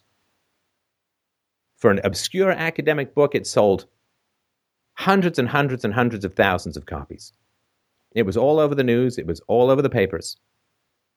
And old people desperately want to hide the cowardice of their youth and middle age because they're afraid, Eskimo style, they might be given their very own iceberg. I'm not saying that's what would happen. I think that's a pretty deep fear. Who the hell stood up for it? I mean, Herrnstein was dead before the book came out, but who stood up for Charles Murray? Who's defended him since? I've had him on the show. I've done my defenses. I've taken my bullets. So, you know, if the world goes to crap because nobody acts, well, I still have my conscience clear. And I think it's a very deep thing to, to criticize the world that is, is to condemn the elder generation, and they strongly, strongly resist that. Not for reasons of virtue, they'll claim to be shocked and appalled, and how could you say so? No, it's just because do the old people deserve the resources of the young if they failed to defend all the freedoms they inherited and pass a screwed up smoking crater of a civilization to their young? Do they deserve all of the resources that they demand and need in their old age? Well, I don't know, and I don't really want to answer that question directly because it's not really the point. I'm just saying this is probably why. I mean, the, hmm, I won't get into that. This is probably why it's uh, there's a lot of resistance. Uh, not to mention, I mean, the women thing, but this is more of a generational thing. Yeah. Yeah, I, I think you're right. It's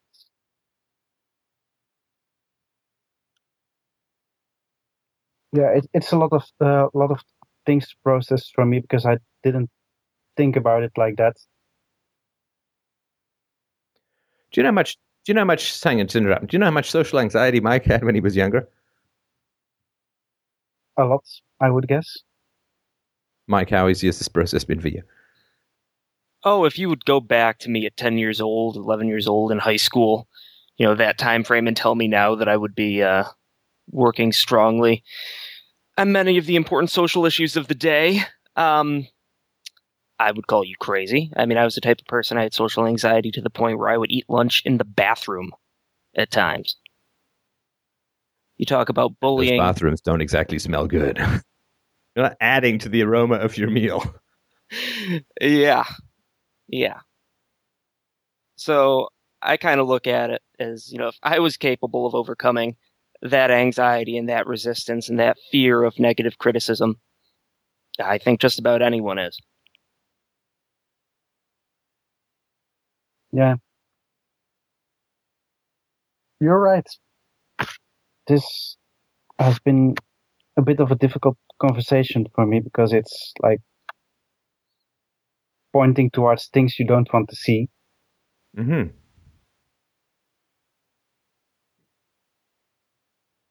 But you're right, and it doesn't feel, uh, feel good to admit it, but it's like uh, it. It's just like that, and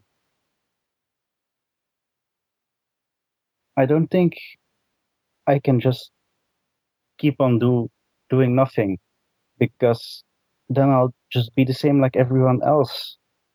Then I'll be the same thing that I've been criticizing, being annoyed for in other people. Okay. Well, listen, take take some time, process it, and, and Leonard, I really, really appreciate you listening to this stuff, and I, I appreciate your dedication to learning the truth about things. And um, you know, I guarantee you that um, you know life can sometimes be hard when you are your own person. Um, but it's it's worth it. I mean, there's moments of discomfort, but it's it's worth it, and those discomfort things turn into thrills after a while. And I'm going to leave you uh, for uh, this is a quote from from Nietzsche, and uh, it's it's worth it. The individual has always had to struggle to keep from being overwhelmed by the tribe. If you try it, you will be lonely often and sometimes frightened. But no price is too high to pay for the privilege of owning yourself. Thank you again. We will move on to the next caller. Okay. Goodbye. Goodbye. Okay, up next is Wilson. Wilson wrote in and said, How does an individual's emotional maturity and overall intelligence impact their ability to be successful at capital management? How can philosophy help with financial management? What impact do the emotions, specifically fear and greed, have in financial markets? That's from Wilson. Hey, Steph, is there anything that you want me to expand upon first? Not not expand upon if you could narrow it down a smidge. I think that would be excellent. There's a pretty wide net. Hey, I went fishing and I caught the ocean. Yes, I'm uh, an INTP Myers Briggs, so I think uh, you'll understand where this is going to go. but uh, basically, I'm my background is in trading. I'm a derivatives trader, and I do a bunch of financial modeling. And I've actually mathematically found ways to illustrate fear and greed and the relationship between the two. And I basically I think that greed is the absence of fear, but fear is not necessarily the absence of greed because there is a chaos element to it. So I just kind of wanted to examine that. Wait, hang on, that, hang on. Greed is the absence. You mean in the markets, right? Yes. Okay, okay. It's not a general statement about it. Okay, no. got it. So, but, right. but, but there are parts of greed. Uh, if you examine greed itself, fear cannot be a part of it. But if you look at fear, wait, fear cannot be a part of greed. So if someone is being greedy in financial markets, they do not have fear attempting to keep them. They don't try to preserve capital if they're greedy, basically. So they aren't. Well, hang on, hang on. So, but this is not a black and white issue, right? Because I mean, certainly when you're greedy, uh, if if you want, like, if you're throwing dice at a casino and you're greedy for more, certainly there's there's fear involved in that because you're afraid you might not get it. Right? Doesn't mean it will prevent you, but there is. So, y- are you saying the action empirically shows more greed than fear? Because it, it's probably not that there's no fear. No, I, I would actually argue there is no fear. um, it, it really starts engaging a different part of the brain. And uh, I mean, behavioral finance, which is basically psychological finance, uh, basically says that greed is euphoria and it, it's an emotion within itself and it is very different. Well, no, hang on, hang on. Winning is euphoria because I'm not sure. I'm, and again, I'm, I'm not trying to be resistant. I'm just trying to make sure I understand. And, and I have some. So euphoria is when you win. Greed is when you want to win something or you want to have something or achieve something. And so greed, greed seems to me have a certain amount of anxiety built in because, you know, if it, I'm, let, let's say, like, okay, I'll just give you a brief example, then I'll, I'll shut up, right? So when I was younger, I used to do a lot of diving. Um, I, you know, the diving boards have kind of vanished. I guess people watch too much AFV, but but diving boards, like, so I used to do these like really complicated uh, flips and twists and turns and that on the diving board. Now, I haven't done it in a long time. And one of the things about pushing 50 is you start to go, hey, things quite not as bendy and strong as they used to be. And whereas I used to heal more quickly from like workout injuries and stuff, now it's slower. So I've got to, you know, I've just got to be a little more careful. So the other day, I was thinking about this and I thought, okay, well, if I was at a swimming pool with a diving board, would I ever want to do one of those dives that I did when I was younger? and I could feel my heart like, "Ooh, I want to, I want it, I will do the flips." And uh, another part of me thought, okay, so let's say you do it. What's the plus? Okay, you've done it, but let's say that you land badly, or you twist something, or you hurt something, or you know, and it takes you like three months to get better. Like, won't you just sort of kick yourself and say, "Well, what the hell was the point of that? Trying to prove that you're 20 again." And so I have greed, like I want to do one of these weird flips, but at the same time, I have some anxiety about it. Now, of course, if I did the flip and it worked out perfectly, yes, it probably would. I mean, I did so many of these things, it's sort of built in, like riding a bike thing.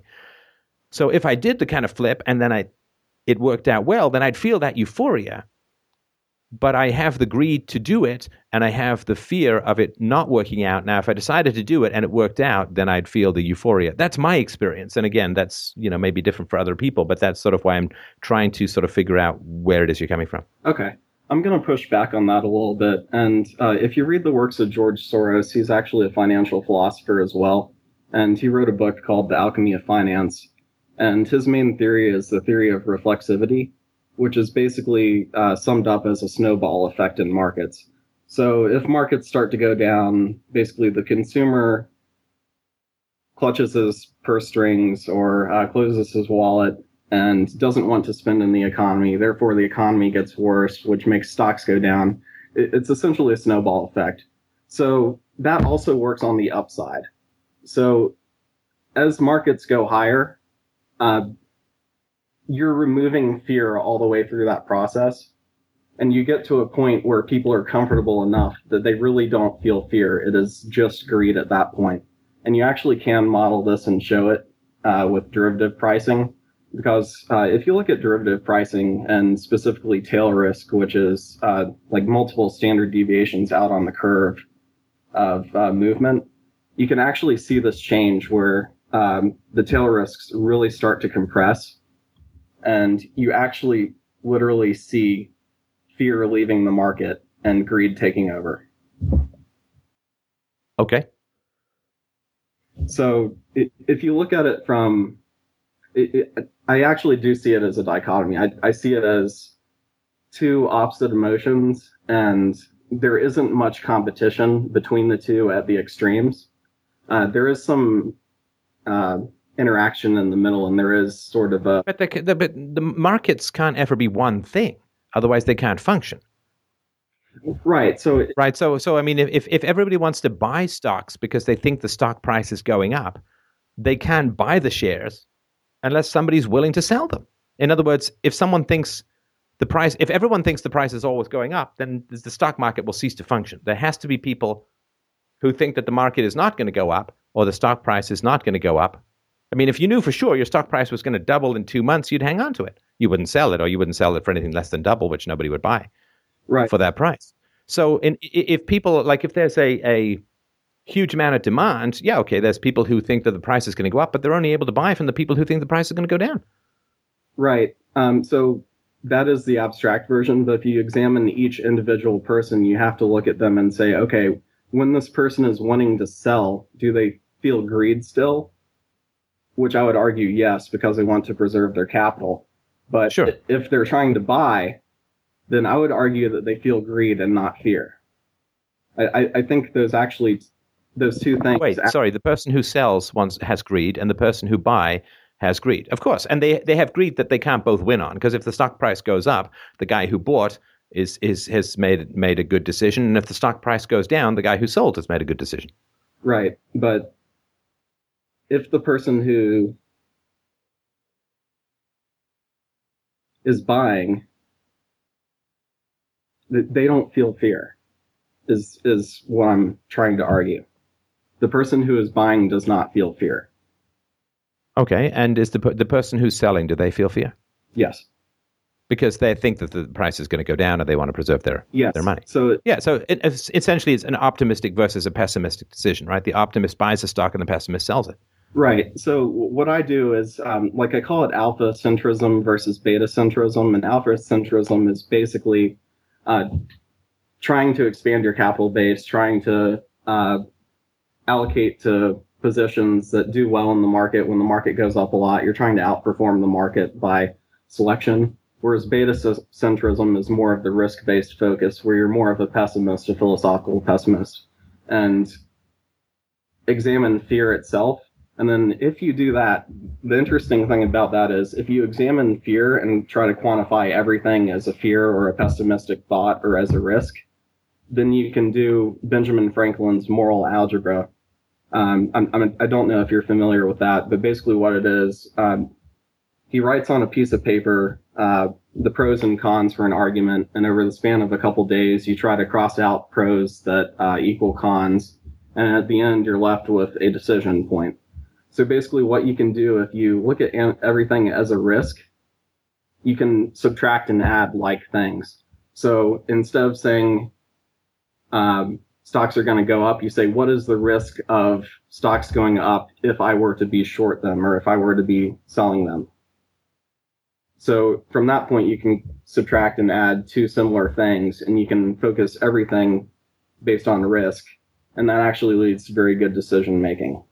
So fear is a little bit different from greed. So, I mean, again, I go back to greed is the absence of fear, but fear is not the absence of greed. Okay. Uh, yeah. Now, I, I don't know that you can come up with a lot of really viable things about human nature as a whole in the stock market any more than you can come up with viable things about human nature under communism or under um, some sort of theocracy or something. H- human nature to be judged should inhabit a state of freedom, right? Like, I mean, if, if I don't know what the decisions are of somebody with a gun to his head. Right? Like if, if some guy just you know stopped at a light, some guy jumps into your car, puts a gun to your head and says, Take me to Albuquerque. Maybe you were heading there anyway, but I don't know where you want to go. I just know you got a gun to your head and you're probably going to go to Al- Albuquerque, right? And so I don't know that we can just because you, you asked about the philosophical side of things, you know, as far as the math and trading and all that.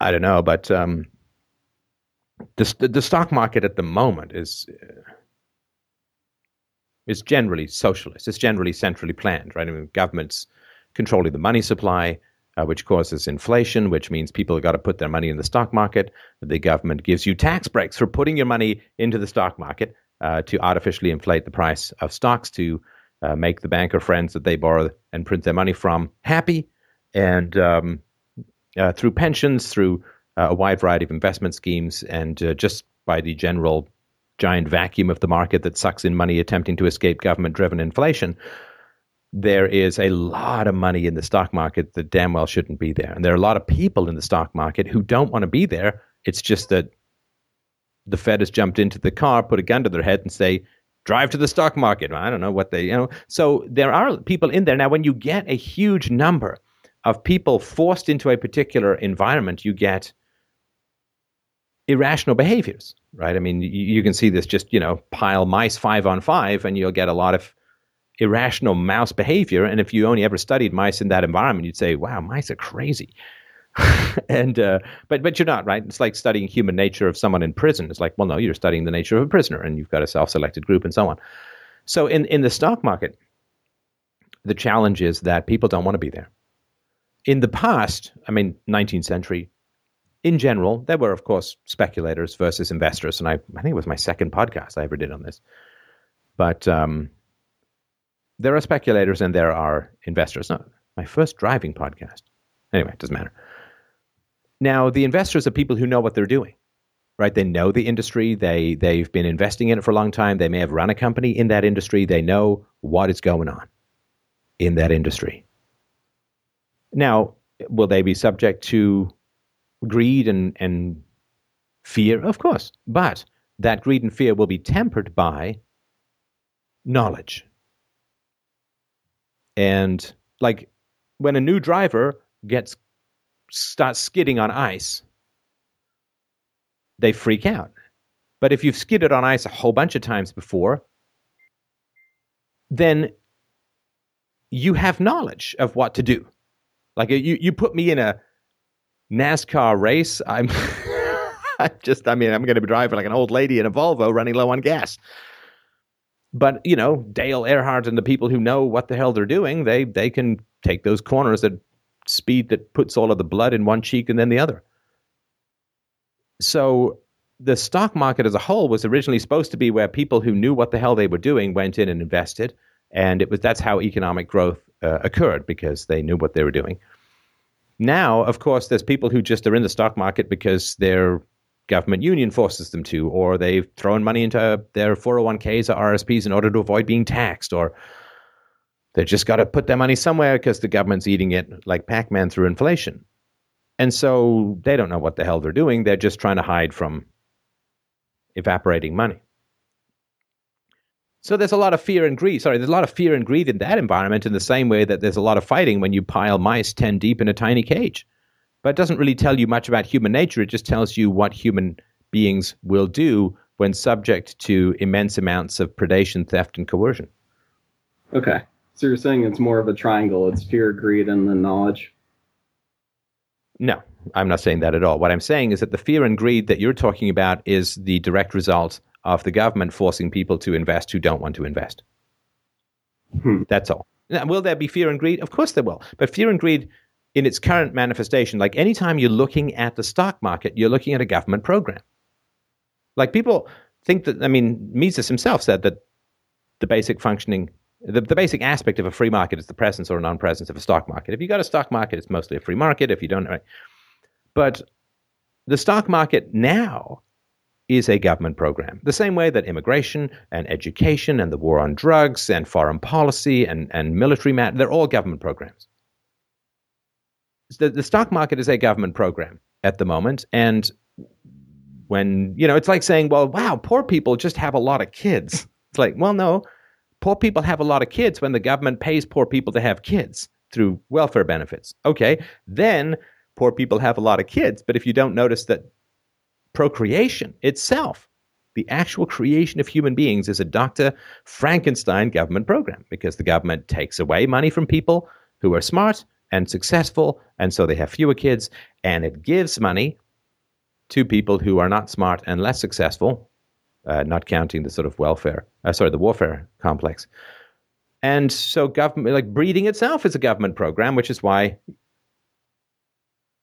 breeding is going down. because you know whatever the government touches, it it turns to shit. And so when the government says we want more education, well, we want better education, government takes over education. Education goes into the crapper. Or you could just go and read one of these grade eight tests from like 1860. It's insane how retarded uh, education has become. And um, the stock market is a government program you know, in the same way that prison is a government right? government program, and and so, what you're describing there, I think, if you want the, to me at least, a big philosophical view of it, what you're describing there is that um, this is how people behave when they're in a state of compulsion. There's fear and there's greed. I mean, think of a guy in prison. You know, he's afraid of the prison guards and he's greedy to escape. Okay, that that I struggle with that a little bit because of my mathematical background and my um, like how I can model um, so yeah, I've been struggling with the philosophical point too, and that's That's mostly. It doesn't mean you shouldn't make money in it. Right? It doesn't mean you should. You could be in it if you want and all that. But just what you're, what you're, what, what you're talking about here is not human nature. This is human nature in in a herded and controlled state of environment. It's my ninth podcast, FDR9, Understanding the Stock Market, Speculation versus Investment.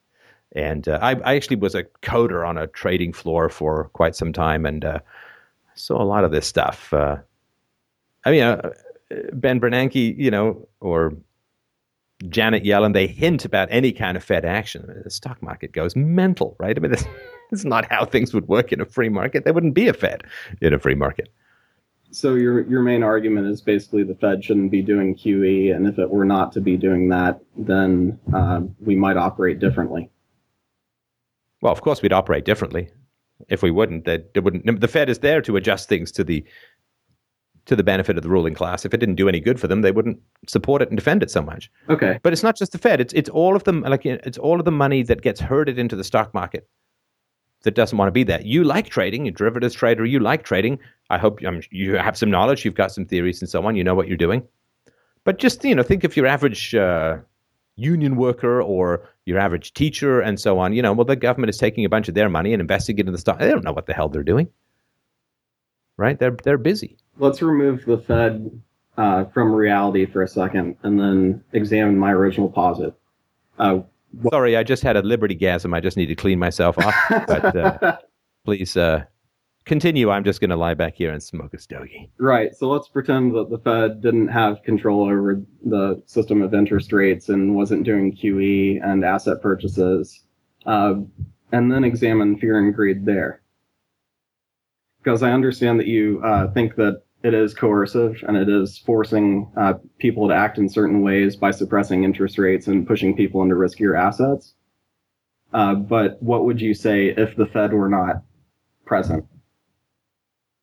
Oh, okay. Well, if the Fed were not present, and, and let's just for the moment say it's either Bitcoin or a gold standard or a basket of commodities, there's something where the um, the value of money is stable. Value of money is stable. Well, um, if I were to say to you that if you don't put your money in the stock market, it will double in seven or eight or nine years, would you put your money in the stock market? uh, probably yes, because there would still be a risk premium. But you wouldn't put as much into the stock market, right? Well, it depends what inflation is. So inflation would be pretty high. No, I just told you. I, I just told you. If your money were to double in seven or eight years in real value, in real value, okay, then would you put as much money in the stock market? No. Okay. Now, right now, depending on you know how you shadow stats has got, of course, a lot on this, but you know, however you man you measure inflation as a whole, uh, people are losing massive amounts of value over time, right? Correct. Your money is two percent compounding over at least. I'm sorry, two percent compounding at least. Wait, you think that inflation is at two percent? Hence, at least. no, come on, man. You you can't claim to have knowledge about the stock market and then try and tell me that inflation is at two percent.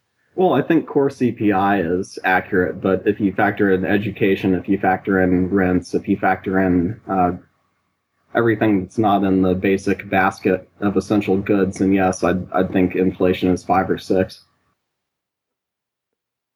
All right, so you're good at math. Uh, if inflation is at um, five or six percent, how long does it take for you to lose half the value of your money? Six years. Six years. You lose half the value of your money in six years. Yep. That's, I mean, that's horrendous. Right? And if it's 10%, it's like two and a half years or something, right? Correct. Right. So, so what we're talking about is that right now people are lo- and and uh, inflation is more than five percent, but let's just pretend it's five percent, um, at least in my opinion. So, people lose half their money in what was it, six years? Yeah. So it's a rule of seventy-two. okay, I don't need the to trust me. I don't need the math. I'm an arts major, but um, so they lose half the half the value of their money in six years, right? So basically, what I'm saying to people right now, for, for people to understand what stable money is, they have to think of their money doubling in six years. Right. Right? Because right now, they think of like if their money doubles in six years, in 5% inflation, it's only worth in six years as much as it is right now, right? Yes. So what if you were to encourage people to invest? No, no, hang on, hang on. let me just finish my point, and then I'll, I'll, I'll, I'll um, hand over the mic. But so to get people to understand what an inflation-free world is like, you have to think of them. They have to think of of their money doubling value in six years. Now, if people right now with five percent inflation knew that their money would double in five years, or six years, sorry, if their money would double in six years, they would be much less likely to put all of their money, or at least uh, all of the money that currently is going into the stock market, people wouldn't bother, right?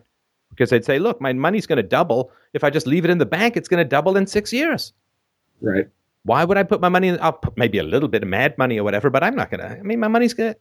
Why? Why? It's going to double in six years just by leaving it in the bank or putting it under my mattress or buying some gold and burying it in the backyard. So that's my argument that if the government, if there was no Fed, then private interests would be running other private interests, non non government monopoly cartel interests would be running the money, and the the whole purpose of money is to be stable over time. That was the value of the gold standard. A whole purpose of money, because so because if money is stable over time, future economic calculations, which are already risky enough, growth of customer base, demographics, uh, supply of, of goods, prices of all the 10,000 things it takes to assemble whatever if you've got into a goods or service. If you have stable value of money over time, all of the time based calculations at least don't have to really take into account changing value of money right? I mean, I know this because you know when I was in business, we we sold in, in the U.S., we sold in Canada, we sold around the world, but U.S. and Canada primarily. My God, man, well, you know this. I mean, the, the, the Canadian dollar relative to the American dollar, like the value goes up and down like Catherine Zeta Jones's moods. It's like completely mental. and you you can't like, oh, what are we going to make next year? What are we going to like? What are we going to make in five years? It's in, it's impossible to know. It's hard enough to know if currency is stable. It's impossible to know with all the crap that's going on with not just your government, but every government out there manipulating interest rates and manipulating the value of their currency and so on, right?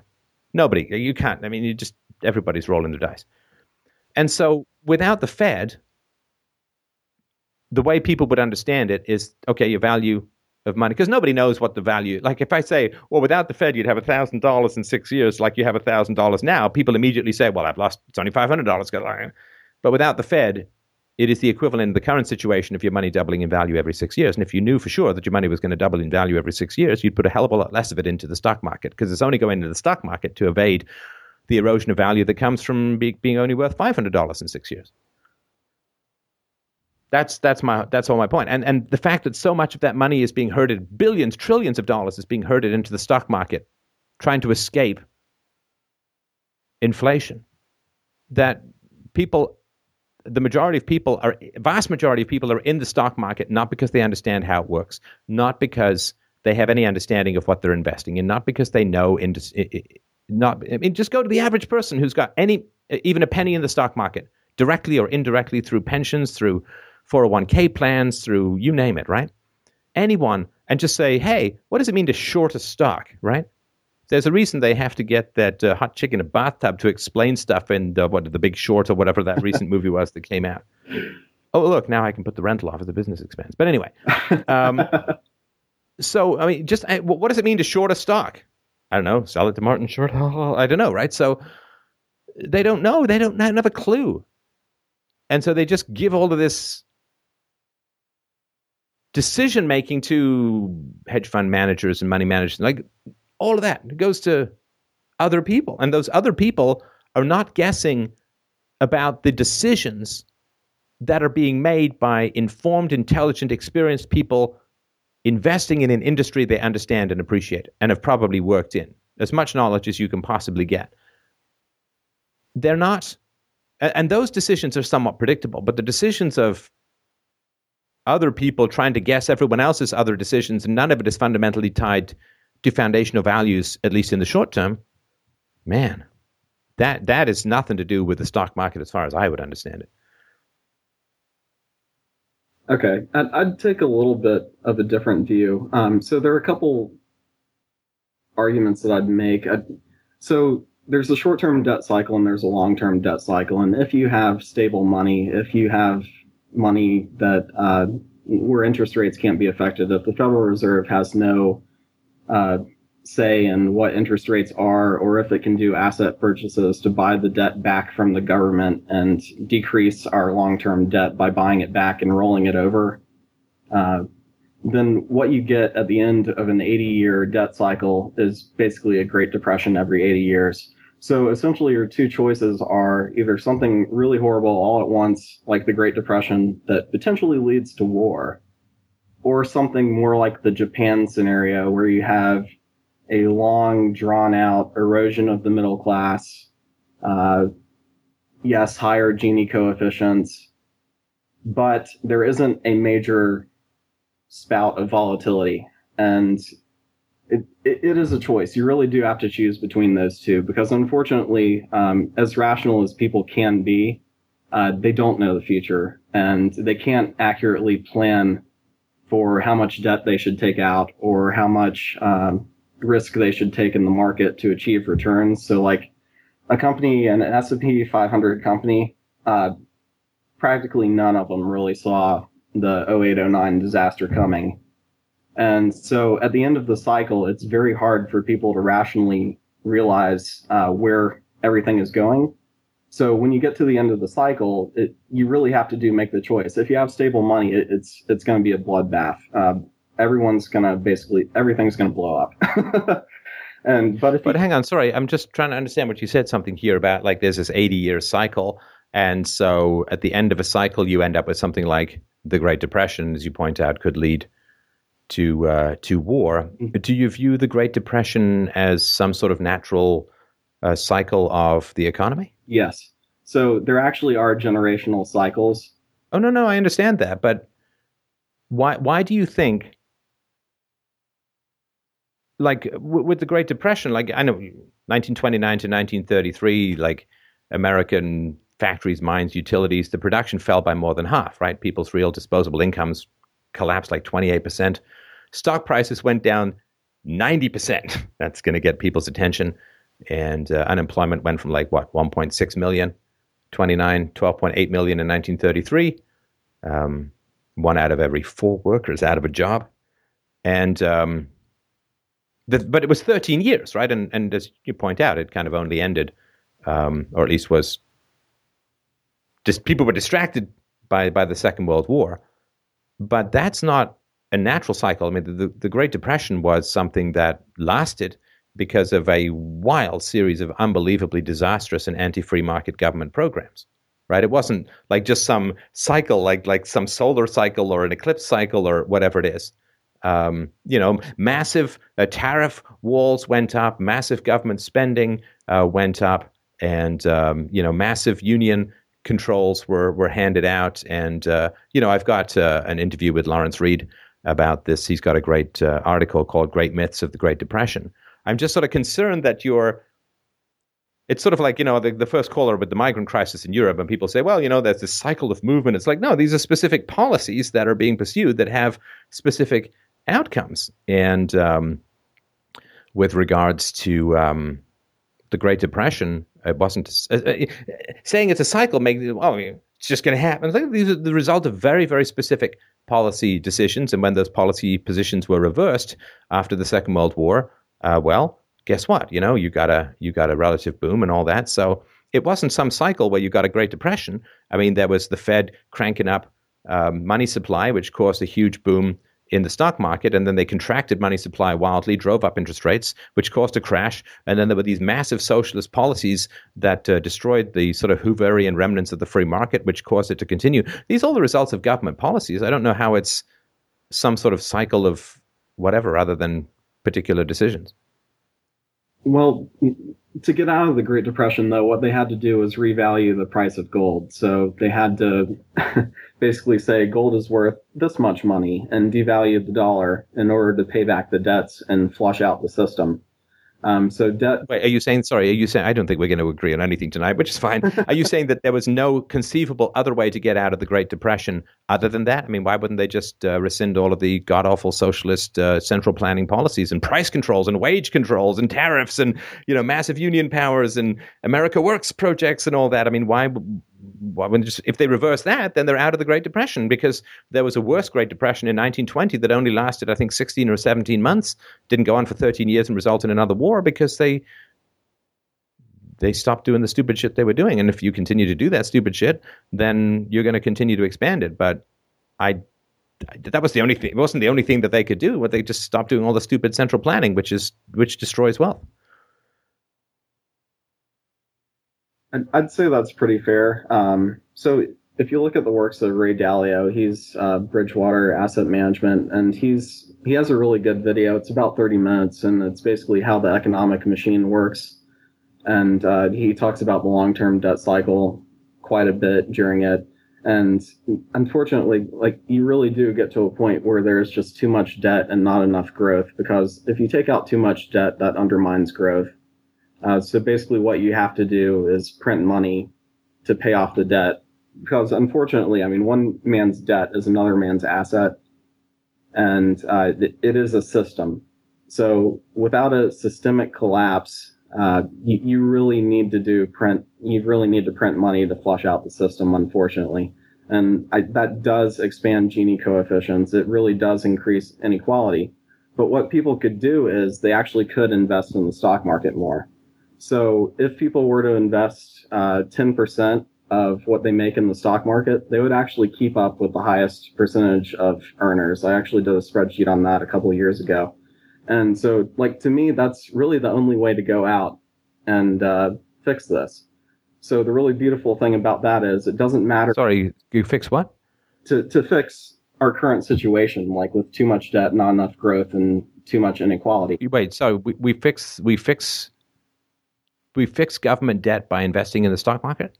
So if more people invest in the stock market, then that will reduce inequality. So they'll be subjected to compound interest with what they earn, and we'll be able to compress the Gini coefficient, basically. And what if they had invested in um, credit default swaps or the toxic mortgages? Do you think that would have, because they kind of in a way they were right by by buying housing? Um, do you think that helped reduce inequality? Well, no, absolutely not. But I mean, that's that's again, that's not a diversified portfolio. It's not smart investing. But if you encourage smart investing, well, what about? Hang on, what about the people who invested in the peak in 1929 and then, you know, government uh, controls and manipulations of the market destroyed the value of their stocks by 90 percent? Did, did that reduce inequality? Well, no, but again, I really do think that you need to print money. Unfortunately, to resolve some of the debts. So I mean, the U.S. owes 19, 20 trillion dollars in debt, and it, well, and 180 trillion in unfunded liabilities, right? Right. So, unfortunately, do you think there's? Do you think they can print more money than they make in a year and a half to to, to solve that problem? I mean, that's that's not paying the debt. You understand, right? That's monetizing the debt. It's not paying it any more than if I owe you a thousand dollars and I pay you in monopoly money. I'm not paying the debt. I'm just pretending to. Well, it, it's monetizing, but it's still flushing out the system. It's a cleansing of the system to be able to uh, resolve those debts in some way.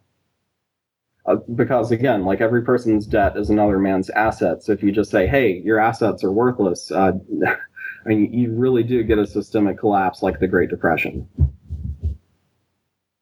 Yeah. Okay. I I, I just think that I mean, the debt is, is a fiction that is imposed upon the young through unjust means. So anyway, I'm going to move on to the next caller because I don't really have much to say about uh, the stock market itself because philosophy show. But I appreciate the call, and it's nice to talk about uh, this aspect of the economy once in a while. So thanks a lot for calling in, and uh, we'll talk again, I'm sure.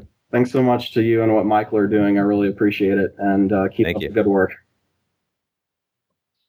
All right. Well, up next is Mark. Mark wrote in and said, I'm an African American male had a 4.3 GPA in high school, scored in the top 2% of SAT takers, got accepted into an Ivy League school, and have a full ride from undergrad to graduate school all the way through a PhD.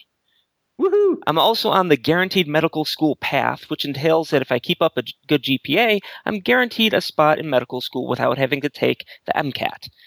Because of my accomplishments, I've always been considered a genius by my family. The ones the one who's going to become a doctor and take care of everyone. Uh, The don't forget me when you're famous guy. right. Right. I, I've had that too in my family, but anyway, go on. Though this has often bugged me, I dealt with it. Unfortunately, this has spread to not only my family, but the entire black community at large as well. What? All of them? Every single one. Even in Haiti? Man, you got to move. Sorry, Mark's paying the tab. Yeah. I've had numerous teachers, principals, religious leaders, and mentors tell me that I need to give back and become a leader for my race once I make it to Yep. wherever I'm going. Yep. I realize that there exist multiple problems within the African American community, but I'm a little cynical as to how that directly coincides with my success. I really want to go into health politics, so I'm not really interested in race issues per se. Rather, I want to help with poverty related health issues. Some correlation. You, you may not be causation. interested in race issues, but race issues are interested in you. I feel the same way, but go on. Do you believe successful minorities have an obligation to facilitate the restoration of their communities? If yes, monetarily, through investments, through advocacy? That's from Mark. Hey, Mark, how you doing? Hey, Stefan, I'm pretty good. How are you? Good. Can I invest in your future? Um, just kidding. So let, let's just, I mean, I, there's a lot to talk about, and I appreciate you calling in. Let's go back a little bit. So, um, you're obviously a smart guy. And uh, did you notice this sort of standing out for you when you were younger? When did it sort of, when did this hyperdrive kick in? um, I I don't know. I've always liked school, and I went to a private school, so like my parents always stressed education first, and like they never made a lot of money, so it'd be like you know, don't make the same mistakes we did, be better, take care of us, all that type of stuff. So like, Wait, wait, hang on, hang on. Th- that that was quite a bit there, but but that that last one, take care of us. I mean, like normal parent stuff, you know, like when we retire, you know, we want you. I'm not saying that to my daughter. I don't know about normal parent stuff. I got my own money, thanks. Most of the parents I know, that's the type of you know, take care of us type stuff when we're older. Okay, so they what do they they they won the brain lottery? Is that the Uh, you got to cash in, right? they think they did. Uh, Yeah, well, no, I mean, if if you're what you can get into medical school without even applying. Can you listen? You don't have to tell me. Can you share your SAT score? Uh, 21 20. You know, you need a Sherpa to get up that high, don't you? Ooh, mountaineering joke. Sorry, that's pretty white of me. I apologize. for that up front. All right. So, but but did you like? Did you? How did you feel like in your community with this, with these brains and all of that? Did you? How was it growing up for you? And I, I say this to everyone. I mean, it was tough for me sometimes with the muggles around me and all that. How how was it for you?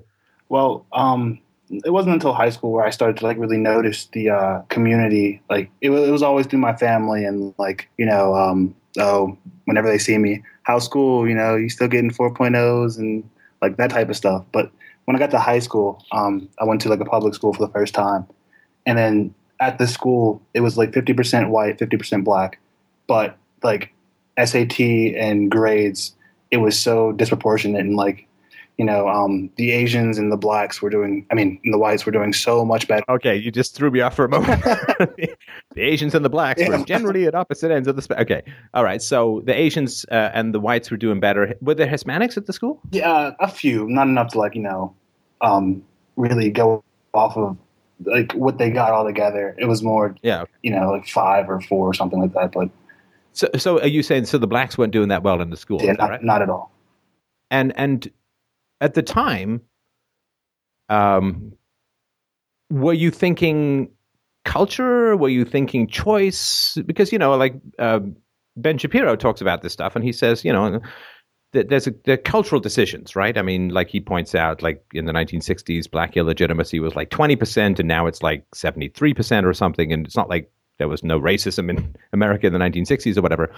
So when you notice the difference between sort of the Asians and the whites uh, and the blacks in your government school, public school, what was your thought process about that?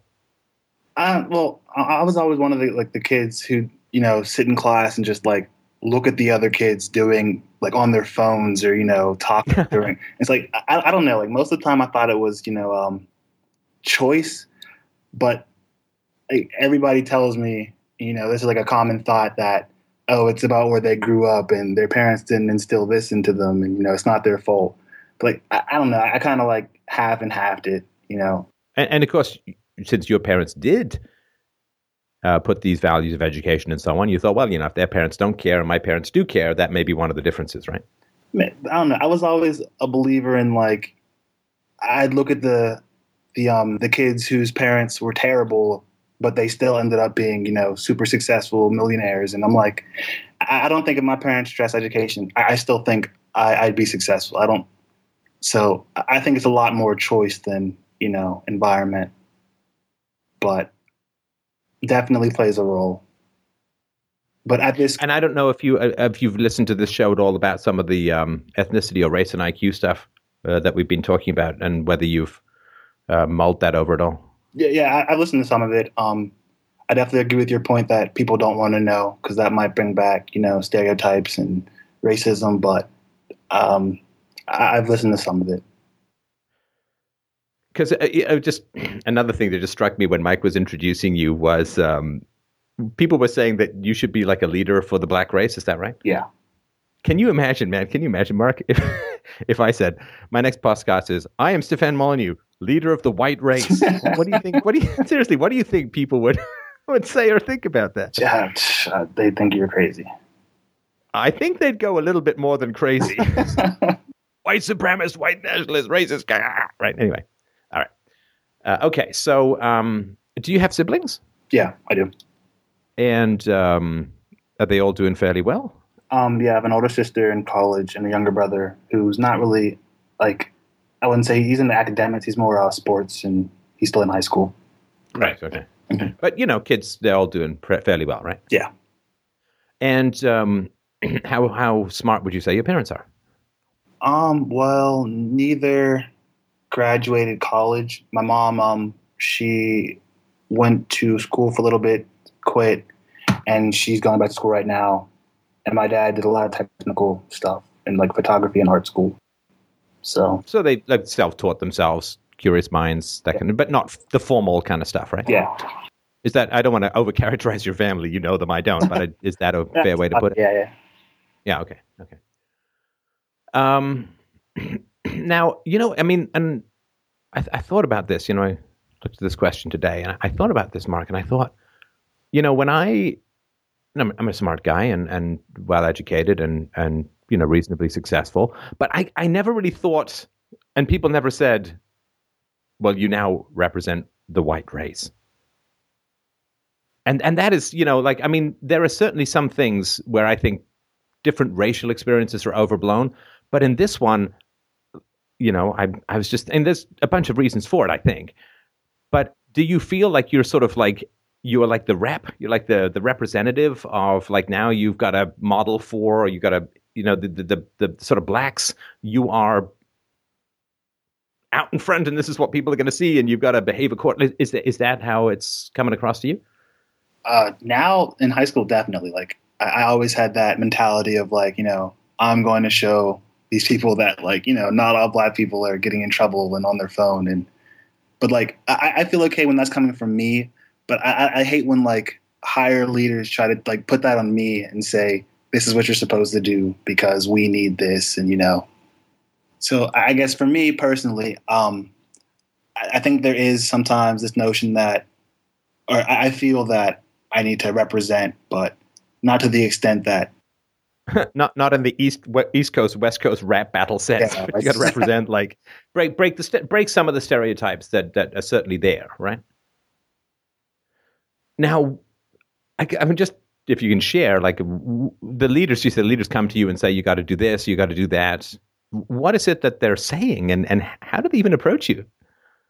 Well, okay, so is it through church? I don't know if you're religious or not, but definitely church. Though that was a, a big yeah. thing growing up, but like when I got older, it became um, like different volunteer events and different programs I was in. Because like I, I, was in a lot of different um, programs. I went to a uh, in ninth grade. I went to a um, this Black Male Leadership Institute, and that's where it was like I finally realized how bad it was. It was like you know like our race needs this, you need to do this. If you have the ability, then that's what your job is. And it was like like It's sort of like being being drafted or something, you know. yeah, that's it. Yeah. You you've got really great eyesight and a steady trigger. You've got to go and shoot. Right, okay. Um, do you know? Like Mike just looked this up. Mike, do you want to? I have Mike. Uh, sorry, have you ever had your IQ tested? Me? Yeah. Oh no, I haven't. Do Do you want to know what your SAT score uh, translates to in IQ? Sure. Mike, w- would you like to share? Approximately 150. Oh, that is that is some seriously top of the peak IQ, man. Wow. Mike, give him some percentages. Top 99.949%. So that's one in a very, very tiny number, right? And and and if some of the race and IQ stuff is true, then that's rarer still, right? I mean, so you are like, I'm going to have to start using big words. I mean, that's all. I, that's all I can tell you. Okay. What do you think of that? 150. I think that might be a little, little, a little far, but you know, Why? Come on. Why not? Why not? just just by SAT standards, like I'd have to actually take the test. Okay, ma- maybe. And and um, Mike, where does the genius IQ kick in? I think it's there.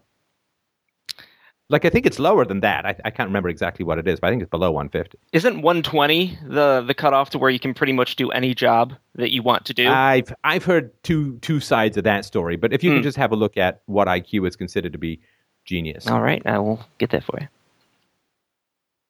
but uh, that's great, man. That's that's really good. I hope you're going to have a lot of kids. That's all I'm saying. Uh, if you got to go and I hear I hear if you're a rapper that helps. So you know if you got to do that, you can certainly do the rhymes, right? Okay, apparently, um, above average is 115 to 129. Um, gifted is 130 to 144. Genius is 145 to 159. I knew it. You're a g- bona fide genius, man. Just telling you. There's something. Yeah, it's cool. That's very cool. Very cool. And uh, I'd say good for you, but it's like saying to a tall guy, good height. You know, it's just hopefully we'll use it for all the right things. Okay. So, what is it that the the leaders, right, the, the leaders in your community, what is it that they want you to do? I mean, if they give you sort of like the project list or the action plan, what what is on that? see, like that's the thing. That there was never uh, like a list of things or like um, help in this area, and that's why I mentioned that I want to go into health politics because most of the time it's just I, I have to be an advocate for you know like racism and white supremacy. Wait, I, I think you mean an advocate for anti-racism And- and anti-white supremacy, because otherwise that might be an entirely different kind of show. Um, so, so be, because you're brilliant and because you're ambitious and you're obviously going to end up very accomplished in your life, um, they feel that you have to use that those abilities to work against white racism. Is that right? Yeah, basically, and and the white racism i assume is it's just like it's like gravity. Like it's it's just a fact like doesn't have to be proven it's just a fact of nature. Like i would be a racist or any other and you know we, we would say it's institutional or unconscious or whatever it is but the white people in this view just racists pretty much no matter what right? I, I shouldn't say is that is that the approach? I I guess it'd be more accurate to say um, white privilege instead, and just like being the guy who makes sure that black people aren't discriminated against and have the same equal opportunities like that. and, and okay so how how do you do that I, I have no idea. Okay, because I wasn't sure I'm getting uh, because you could you could of course, and a lot of black politicians do this, right? A lot of black people do this. Um, uh, I don't have any particular issue with it. It's just a basic fact that a lot of successful black people will go out and, like the black politicians, will appoint black people to positions of power, and uh, black business owners will probably try to hire. Some will certainly try to hire more blacks, and so on. And you know, it can show up in more subtle ways. Uh, I guess before his recent uh, challenges in PR, like Bill Cosby and his show, the, Yeah, yeah. like all of his, you know, all of this, right? All of the stuff in the background was all black artists, and his sweaters were knitted by black grandmothers or something like that. But um, So is it that you're supposed to become successful and then hire or encourage people to hire blacks? Or I'm trying to sort of again, I know you don't know. I'm just like if we can guess, if we can I feel like an archaeologist or something trying to figure out hieroglyphics, but what is what is supposed to happen? Man, I really I really just think it's mm, I don't know. I, I think it's just I think maybe it's more um like they're looking at the problems with black youth now and knowing there needs to be some type of change to where you know more black kids in college or more black kids with better jobs and they want someone like a, a leader or mentor to be able to you know push those kids further. And so they're like if you're smart then you can help other people be smart too. Right. Just before a thought just struck me and i i, I don't want to imply i wasn't listening. It just like literally you know, again, I get gassy, I get thoughts. Um, was your IQ, sorry, was your SAT score adjusted? Uh, adjusted for race? Yeah. Uh, no, I think it was just straight SAT score. Okay. Yeah. Good. Good. Okay. Fair enough. Um, and and listen, I mean, I can. I mean, we come across like I really know the black experience, but I can really, really understand, of course, if if you've got a community wherein the young men are not doing well, and of course, a lot of the young women are not doing that well, mm-hmm. then of course, and, and of course, if the if the answer is white racism, white privilege, whatever it is, right? Then I can, you know, if if if the blacks are the same as the whites, but the blacks are doing badly, then and if the whites are in charge, so to speak, then it must be the fault of the whites, and there must be some way of of equalizing. Like with all of those assumptions, I can sort of understand, I can really understand where they're coming from and that they want to hold you up and saying, look, this is what uh, a, a, young black man can be like. Uh, and uh, uh you're going to break some stereotypes. You're going to, I don't want to say icebreaker because that's a pretty white metaphor, but you're going to blaze the trail. You're going to, you know, cut your way through and uh, undergrowth and, and then people that you're going to clear a path and other people are going to be able to follow and you're going to be an example. Is, again, am I sort of in the ballpark for this kind of stuff? I think that's exactly it. Okay. Okay. But that's okay. why, um, in my question, I said obligation because, like, I, I, understand that, and I like even though I'm going into health politics, I could see myself, you know, having a strong political viewpoint on certain matters. But it, it seems like from other people, the outside, it's like a. That's why I said obligations. Like it feels like this is what you need to do because we need help. And if I'm like, say, I wanted to be an accountant and just handle money and that's it. I'd be ridiculed for not, you know, contributing to my race. And that's why I wanted your opinion on do you think it's an obligation? Well, no, and we'll we'll get to that. I just um, well, but I don't know if you've you you're a young guy, right? I mean, what does OJ mean to you other than a tasty drink in the morning, right? But uh, I watched uh, this um, series. I think it's on FX, uh, The People versus OJ Simpson, and you know, OJ, of course, was this uh, incredible black athlete and a movie actor and and uh, a, a, spokesman or a, a pitchman for a bunch of different companies and all that. Hertz in particular, and you know, of course, he was a, accused of this uh, double murder. And um, the jurors in in the murder trial were going to go to his house, and you know, according to the documentary, and I, I think it's pretty uh, not according to the um, the series, which is dramatized, but with some um, the guy who plays Johnnie Cochran is fantastic. Anyway, the acting is is, is top notch. Um, but anyway, um, they take the jurors over, and but before they come over, Johnnie Cochran, who's the the black lawyer, who's one of the stable of top notch lawyers who I think he spent $10 million on defending himself or whatever. He goes over to, to O.J. Simpson's mansion. Of course, O.J. Simpson was married to a white blonde woman, and he, he had pictures of himself with his white golfing buddies, and he had like all this. It was white people everywhere. And Johnnie Cochran is like, mm mm mm, no, no, no, and because they had a lot of uh, black women and I think a black man or two on the jury, and so he basically had O.J. Simpson's house scrubbed, and he brought in all this African art, and where there was. A, a picture of a naked white woman over his bed. He put up a picture of his mother, like his,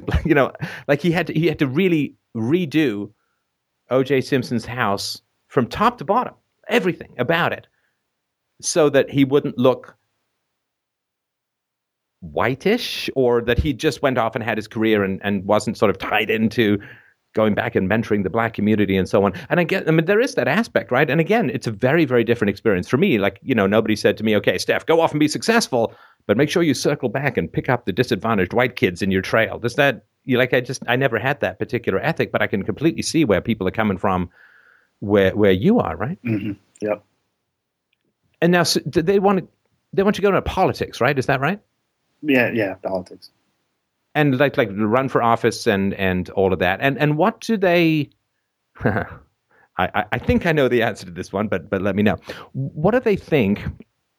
you can do in politics because you could be prominent in, in six million different fields right but if they're if they're choosing politics in particular why why do they want that like they don't say listen you know go be a prominent businessman go be um, you know a great actor or whatever it is right i mean politics that's the thing why uh, like I said before, I, I, I don't know. There's like no list, but I, I just know some of the things that that it, it's more just like as long as black people are bad at things, we need somebody to help them be good at it. And like, no, I get that, but why is why is the good thing politics? I, think because politics is, deals a lot with race relations and you know how rules are made and things like that. Yeah, but I mean, there's there are as far as I know it. I mean, there are no racist laws in America left, right? Mm-hmm. So it's not like there's you know you got to overturn Jim Crow the sequel or something, right? So and I, I have a theory, and I maybe I should just stop being coy, you know, swinging my purse and just you know rip off my blouse. As people were disappointed I didn't do at the end of the Hulk Hogan video, but maybe he'll do something else I can do. But my guess would be that politics is redistributionist, right? I mean, politics is where you take you, politics is the power to take money from one group and give it to another, right? Yeah. And maybe they feel that uh, you can get a lot more money to the black community through politics than you can through any other field. So, but when you say money, do you mean just like straightforward redistribution? Like you guys are poor, we need to get you to middle class, or? Well, I, what I mean is you can get like you could get preferential laws passed, like you know affirmative action laws and so on. You could get those extended. Uh, you could you could get rules passed that that a certain amount or more you government spending has to go to black-owned businesses. Uh, you could, uh, you know, get more uh, resources going to particular schools and so on. Because with with if you go into business, then the money that you create will be yours, and they have to go and ask you for it. But if you go into politics, then you get this massive power of the state to redistribute money and I'm guessing that, you know, these guys are pretty smart at what they're doing. Uh, I'm guessing that what they think is that if you go into politics, Mark, you'll be able to get more resources to the black community than any other single field. Yeah, I agree. All right. So I think that's using you. I think that's using you. I think that's basically treating you as a beast of burden. I hesitate to use another term, but I, you know, I, I think that that's, I think that's kind of using you. Like, hey, you know, like, hey, you've you've got you've got these great abilities, so you need to go to the government to go and get his money and and advantages. I don't think that's for you. I think that's for them. And I don't think that's um, I don't think that's right. But the the one thing is, um, like it, it's it's different when it comes from you know other black people that have already been successful or you know are in politics themselves, and then it's still the same message. Um, our people need help. You have, since you're good at it, you know, since you're smart, you have to be the one to help them. And it's like from people that um that that need help. That's kind of like expected. So they're but they're they're asking you they're asking you, sorry to interrupt, but they're asking you to think of race first and foremost and to guide your life entirely on principles of race. And they're also asking you to put black people first at the expense of non blacks, right? Because, you know, obviously they're not putting you in to push diversity programs for Pacific Islanders or Inuit or whatever it is. They're not saying, listen, go there and get more casino grants for Native Americans, right? Yeah. They, they want you to go in to, to shovel government money at the black community. So they're saying, think of race, always and forever, go and get advantages for black people using the power of the state. Mm-hmm. That's, I want to say exactly racist, but let's just say it's pretty heavily race focused. Is that fair to say? Yeah, definitely. And I don't know how, fundamentally, I don't know how we're supposed to move into this idea, which, you know, everybody kind of wants, you know, this idea of let's, I know this is the Morgan Freeman line, not to play a brother, but, um, you know, can we just stop talking about it? Can we stop thinking about race all the time? I mean, do you want to spend the rest of your life focusing on racial advantage and disadvantage and racism and privilege and. I'm sorry? No. Okay. I mean, and, and sorry, that's a bit of a leading question. You know, I could ask it another way, but I, I mean, I don't. As you know, like, I, race is really, really boring. It's just that it keeps coming up all the time in society. So, you know, we got to get some some facts out there. But what do you what do you want? Like, let me ask you a stupid question. As usual, it's a stupid question. Um, so, Mark, if you were white and you didn't have this I hate to say, you know, you know the old thing about the white man's burden, right? This sort of idea. Yeah. But if you didn't have the black man's burden, and particularly the the genius, brilliant, talented black man's burden, if you didn't have that, in other words, if you were white in a white country and you could sort of, you didn't have this obligation, you didn't have this um, collectivist, got to circle back like you're a doctor with the last cures for people dying or something, why would you want to go and play golf, go save some lives? If you were white and you could choose what to do with your life regardless of racial politics or racial advantage, what would you do? Um, uh, I right now I think I want to be, um, like uh, director of health and human services or surgeon general or something like that. Where um, I start off as a doctor, you know, uh, graduate medical school, and then move on to leadership positions and change health uh, clinics and do health politics around the world. You're right.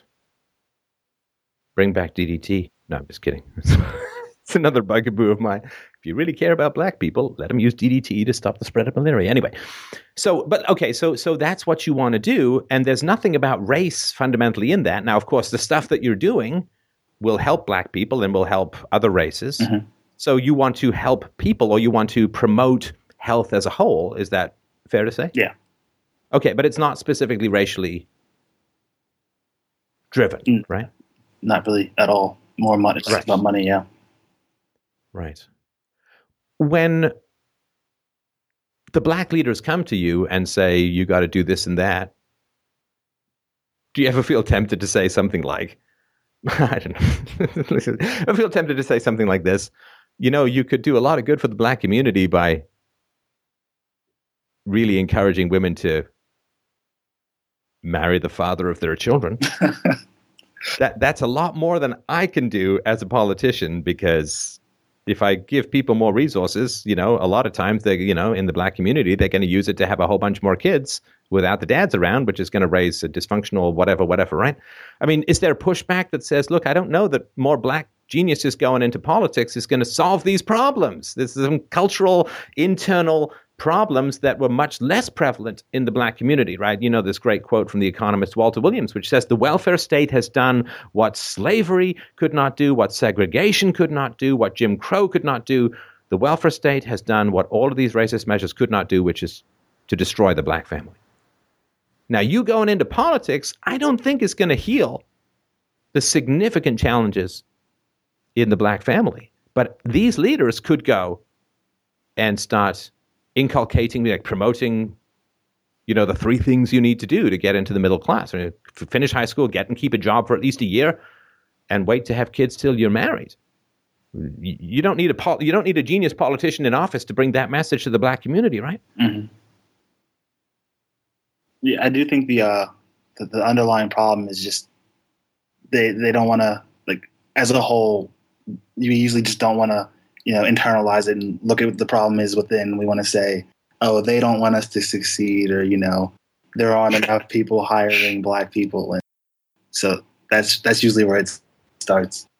and listen, I, I, I don't mean to laugh because I mean these are very, very serious issues. So I apologize for that. But I don't know. I mean, I've I've known some white people in my day. Hey, sometimes I look in the mirror and see one myself, particularly at wintertime where it's basically albinoism and Casper the Friendly Ghost. But I've never like I wake up in the morning. I'm like, uh, am I hungry? Uh, I wonder what the news was overnight. Uh, oh, I hate brushing my teeth. Oh, I got to shave my little half pirate beard here. What a drag. Hope I don't cut myself because that'll show up on the video.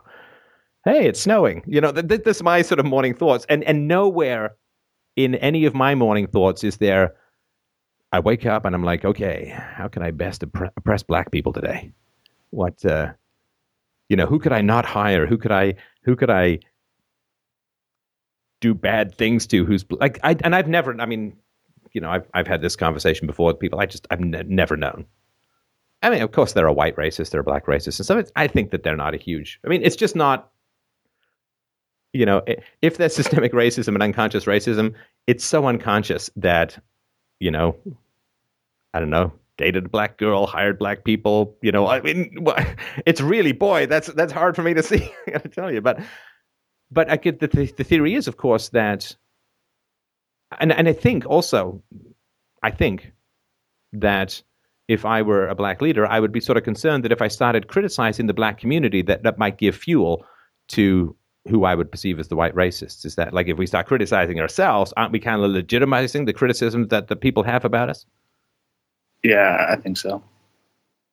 Especially when like um, stereotypes are such a big problem, but you know, even if they are true, people don't want to hear it. You know, they don't want to they don't want to add to it. And it's like, it, when does it become a fact and not a stereotype? Yeah, I mean, you know, black criminality is a big problem, right? I mean, I'm I don't have to tell you that. I mean, you probably had more thoughts about that than I'll ever have, but it, but it's a big problem. And then, but of course, if if if black leaders were to say, "Listen, we've got a big problem with black criminality," aren't, aren't they concerned that then people are going to say, aha, you know, my stereotypes are right and I'm right to think badly and all that. Is that like they just got to continually externalizing it because the internal stuff could give fuel to it? Yep. Right. Like, I mean, this is a concern too when talking about sort of some of the race and IQ stuff is that people say, well, you know, if you publicize it, it could, it could justify negative feelings that people have about blacks and all that. And it's like, yeah, but we still kind of need to, to figure out facts. I mean, what people do with facts is not really the concern. I think we need to have facts. And and look, if there is I don't know. I mean, if there's genetic basis to IQ differences among the races, Mark, you going into politics isn't going to change that. You know, it's like going into politics to make Chinese people taller. And again, I don't know. This is an up in the air question. I mean, there's evidence, but it's not conclusive. But given that we don't know, I mean, I don't. I certainly don't think that more money to the black community is going to solve the problem. Just as I don't think that more money to any poor community is going to solve them. More money to to poor white people doesn't solve the problem. More people to, I guess, the one poor Asian person in America is not going to solve the problem. It just doesn't doesn't work. And if your community wants you to go into politics so that you can send resources their way or, or to, to the black community. Um, a, I don't think you'll be helping them because government redistribution of wealth, and I don't care about the damn race, government redistribution of wealth is a terrible idea. You know, communities can help the poor because communities can tell the difference between somebody who's poor by accident and somebody who's poor because they make a series of staggeringly bad decisions, right? And the government can never tell those two different difference of the deserving and the undeserving poor, people deserving of charity and people to whom charity will only make things worse. Like it's one thing to give morphine to somebody who's in genuine pain temporarily, and it's another thing to give morphine to a drug addict, right? I mean, it's one person should get the morphine and the other person should get treatment or something else, right? So I think if, if you're going to go into politics with the idea of of getting money or, or, or benefits or preferential legislation or better contracts or more contracts or some sort of monopoly towards blacks I think that is actually harming the community. Um, I don't think it's any accident that outcomes for a lot of blacks have gotten worse and worse when they were getting better over the first half or first almost three quarters of the 20th century. Outcomes for a lot of blacks and please, I apologize for lecturing you on black history. It's more for the audience than for you, of course, right? But the outcomes for blacks were getting much, much better. More blacks were getting into the middle class. More blacks were getting educated. More blacks were becoming professionals. And the black family, which had survived slavery, was surviving, holding on, and strengthening. And the welfare state comes along, and boom, it all begins to unravel. And so I, I think going to the government, if that's the goal of the community leaders sending you into the government to go and get more government cheddar for the community, I think that uh, you'll be serving those leaders. You'll be yeah, because they can then go and say, "Ah, we sent this guy to the right." You'll be serving the government, who always likes to take more money and redistribute money, more money and buy more votes. I don't think that you'll be helping the black community. In fact, I I think you'll be harming it. Just as a white person going into government to get more money for white people would be hurting that community. Yeah, I think you're you're right, but um, the problem is, um, no, there's no problem. I've solved it all. That's it. We're, we're the whole race thing has been completely solved just in this one conversation. Go ahead. Sorry. so yeah. Um. So whenever I uh, when, when you asked me before, uh, what do, do I give any like you know bite back to the uh, the leaders? But it's like whenever I argue that you know the problem isn't always white privilege and racism and anything else. Like I think one of the biggest problems right now for me personally is oh you're an Uncle Tom, you know you you're apologetic and you don't care about black people, and it's like I, can't tell them well you know stop killing each other and stop doing this and stop doing that, and it's like I, I'm on their side, and that's like a big problem I've dealt with. And you were talking about it before how you know we're scared of left comments, but it's like it's it's kind of different when it's like your friends, your family, your it's like it's hard to handle when you're called an Uncle Tom and you don't care about black people because you want to go into health politics. Well, and I don't know if this is still the case, but the I don't know if Oreo is still a uh, is that like too dated now? Is that like bling now? Where the you know that you're black on the outside but white on the inside, and yeah, right, yeah, yeah, and and that is, uh, and that is an insult to both of our races. You know, because you're like a white person. Oh, I'm sorry. Is that so bad?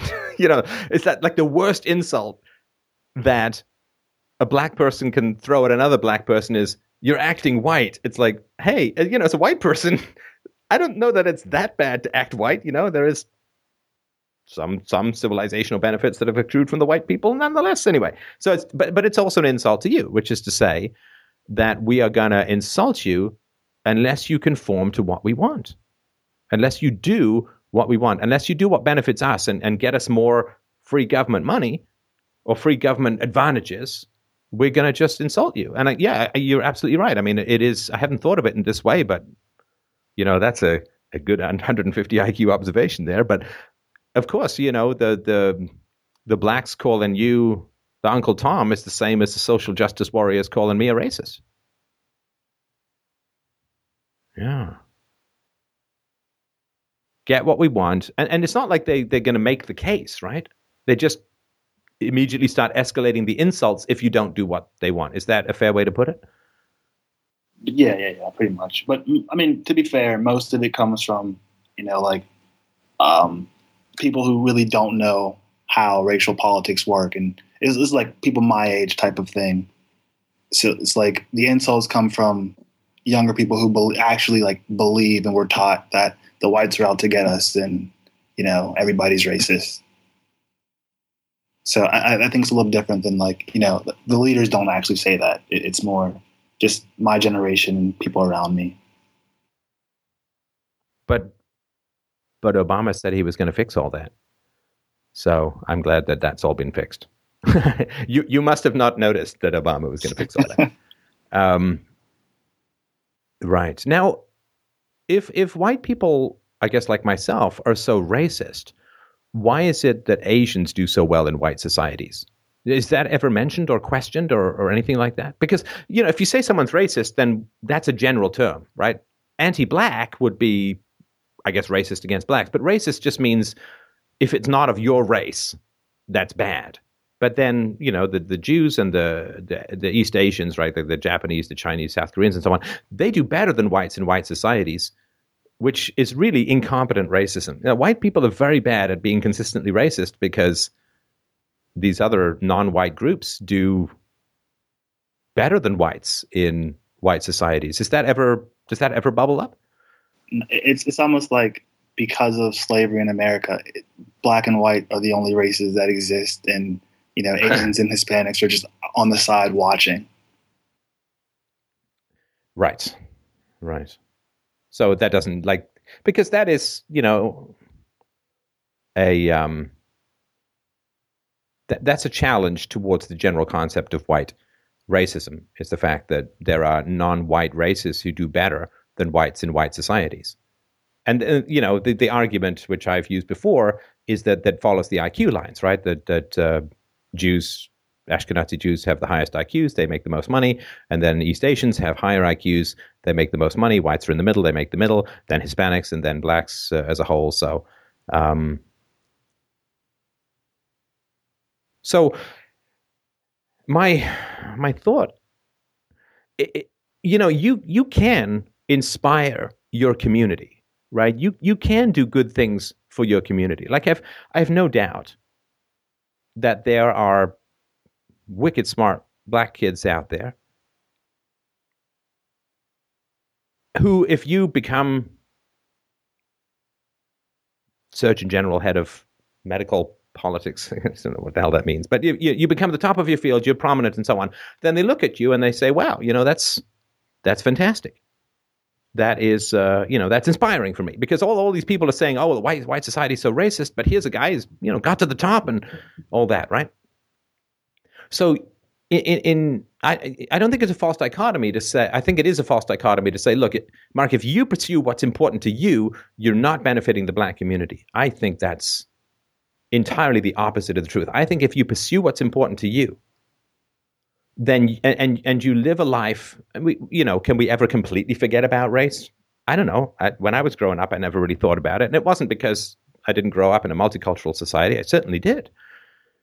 Uh, my best friend when I was younger for a long time was an Indian fellow, and anyway, it doesn't really matter. This is all white splaining that's sort of pointless. But, um, but if if you pursue the life that you want that is not centered or founded upon racial injustice and redressing racial imbalances and race, race, race, and fighting against white racism and and and promoting black interests and getting government money for black communities. And like if they see you grow up and flourish and have a great life not founded upon racial obsessions i got to think that that is a lot more freeing for a black youth than what your community leaders want you to do. Um, I get what you're saying, but I, don't know. Like, I, think, uh, like when Obama became president, I don't think kids were like, I mean, maybe for like a little bit, they were like, okay, we have a black president. Black people can, you know, can, can strive and, you know, strive for great things. But then the next month, it was like, look what the white Supreme Court won't let our black president do. There's still racism in America. Like that's the vibe I got from like my peers and people around me. So I don't think just um, doing what I want to do and being successful really like it, it doesn't seem like that has much of effect on black youth today. Well, look, I mean, if if if you think that you becoming successful on your own terms, according to your own desires, is going to scrub all irrationality from the planet, I mean, that may be a bit of a high high standard to have. You know, I mean, there are people, of course, and this is not just for blacks. So there are people who are always going to view things through a racial lens, and you know, like the only reason that Republicans might oppose the replacement of a Republican Supreme Court judge with a Democrat Supreme Court judge, the only reason that they would oppose that is because they hate Obama's skin color. Like that, there are people who are going to see that, and and that's that is not the truth. I mean, there's lots of reasons why Republicans want a Republican, or at least not a Democratic, Supreme Court nominee, which has nothing to do with race, right? But and, and so there are people who are going to, you know, and there's this this old Eddie Murphy movie um, where a waiter comes up and, and says to Eddie Murphy and his black friends at the table, says, "Would you like some artichokes with your meal?" Right, and the, the guy gets all angry. One of his Eddie Murphy's friends, like artichoke. He's artichoke because artichokes are they call artichoke spears, and he's calling a spear chuck. Like there are people who are going to just like everything, you know, and feminists do this. Like everything just becomes about race and uh, sorry, gender and oppression and and all of that. And communists, everything's about class. And there are people who just like no matter what information you give them, it's going to go through their particular mental structure to match whatever it is that they want to hear. And and whether you go into government or you go into politics or you go into um, you, your passion of of, of uh, becoming a leader in the medical field, it's not magically going to erase that tendency from people. There are lots of people who are just going to have that tendency no matter what you do. And you going into government isn't going to solve it. And you going into doing what you want to do is not going to solve it. I mean, I think it's going to be a, a benefit to it. But um, if, if you're going to be inhibited in what you want to do because there are irrational people in the world, you will never get to do what you want to do because there are always going to be irrational people in the world. Okay, yeah, I, I get it. So, what do you think? Um, like actually doing something. I know you said um, talk to them about like you know husbands marry wives and like besides just saying what I think they should, should needs to happen because like I, I don't think that works. What actually can be done? That's the thing I struggle with the most. Right.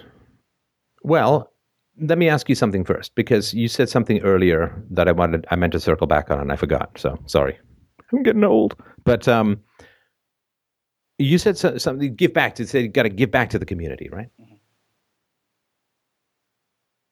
Do you remember that? Yeah, yeah. Yeah, okay. So what has the community given to you that you're supposed to give back? I I couldn't tell you.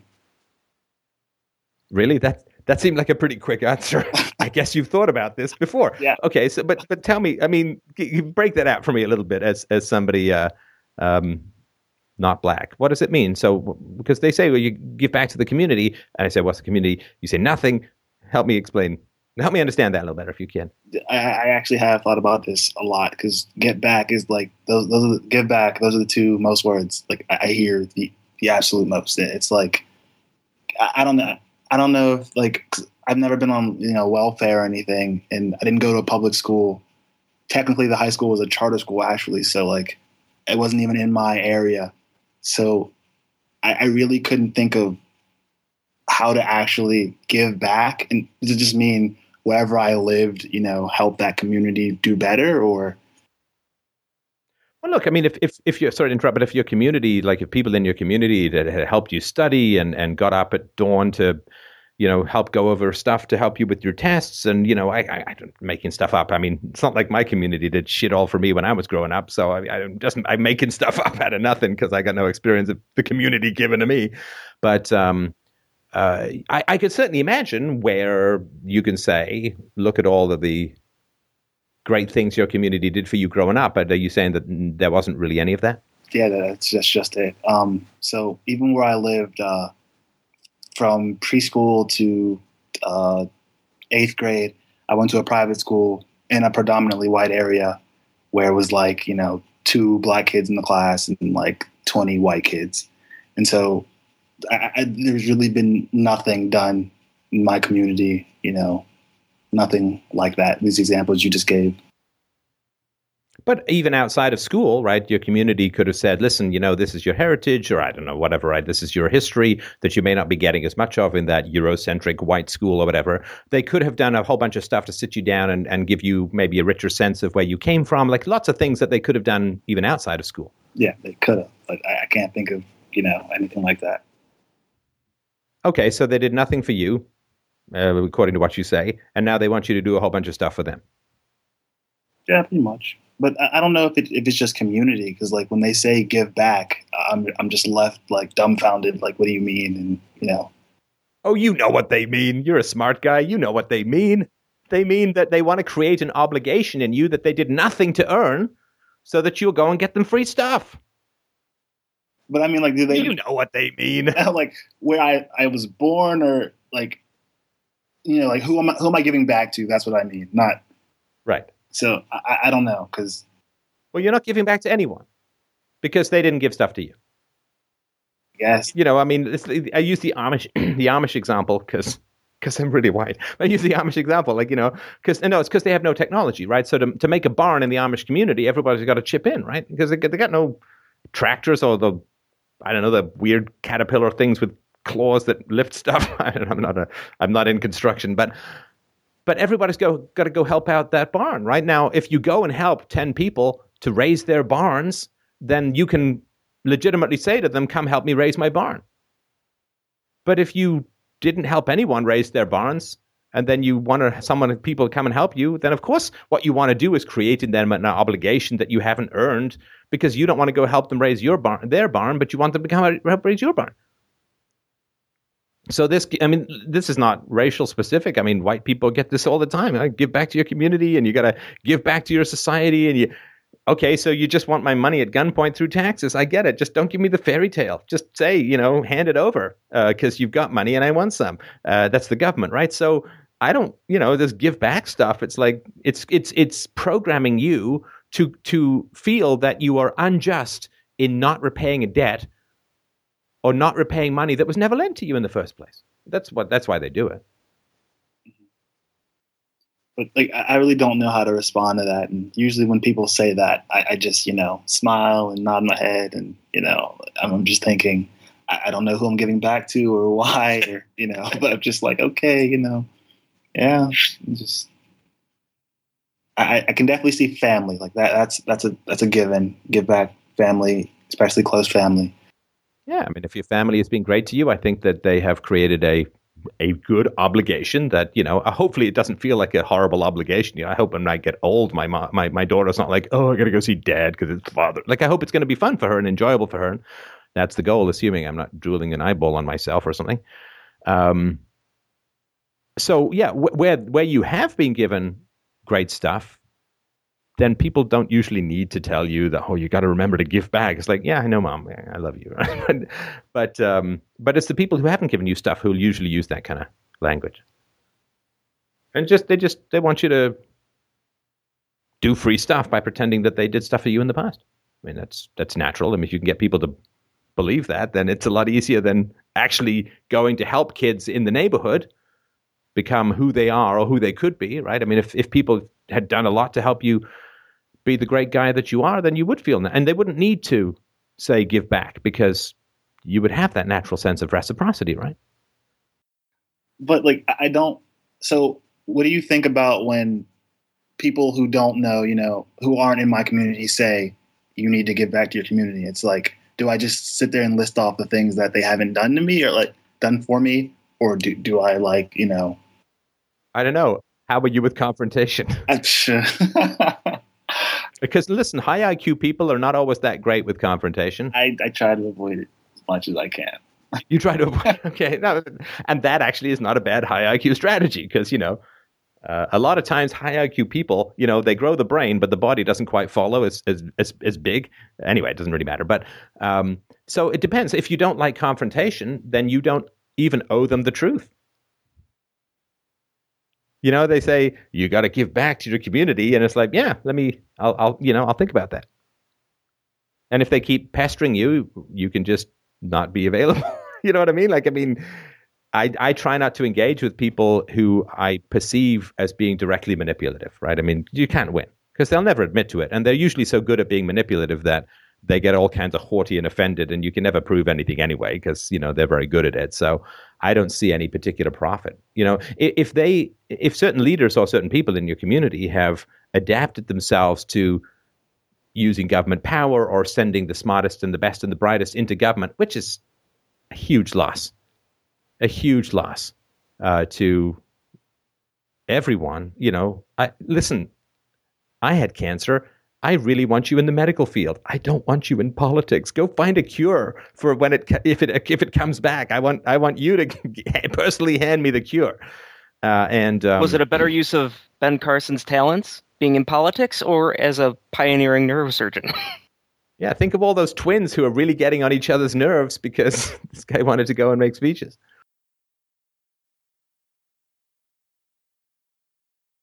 And for for yourself, Mark, yeah, you, you don't you don't know you don't owe big explanations to people, um, but for yourself, and and if you want, do you want to have kids? Right now, no. well, not right now. I mean, like not during this call, but I mean, at some point in the future. Plan on having kids right now. Sorry, you do or don't? I don't. You don't. Yeah. Okay, that's kind of tragic. I'm sorry. Like, again, if there's genetic stuff, for God's sakes, man, go have some kids. But anyway, it's the same thing I said to the woman from Romania the other night. But anyway, uh, smart people, you know, just go have kids. But anyway, that's so. But but if if you can imagine, right? If you do, if you did have kids, or or just for your own life, what percentage of your life do you want to devote to issues of race and equality, or egalitarianism, or the community or giving back or fighting white racism or promoting black race issues or whatever, uh, uh you know, 1 to 100, what percentage, sorry, you know that percentage, what percentage of your life do you want to devote to that? Um, like career wise? Your life. Career, non career, whatever it is. Maybe like 10 to 20. 10 to 20. Okay. All right. And, um, you know, given the tragedies in the black community, I can certainly understand that. Okay, so if you go into politics, that's going to be 100%, right? Yeah. I mean, if you go into politics with the specific goal of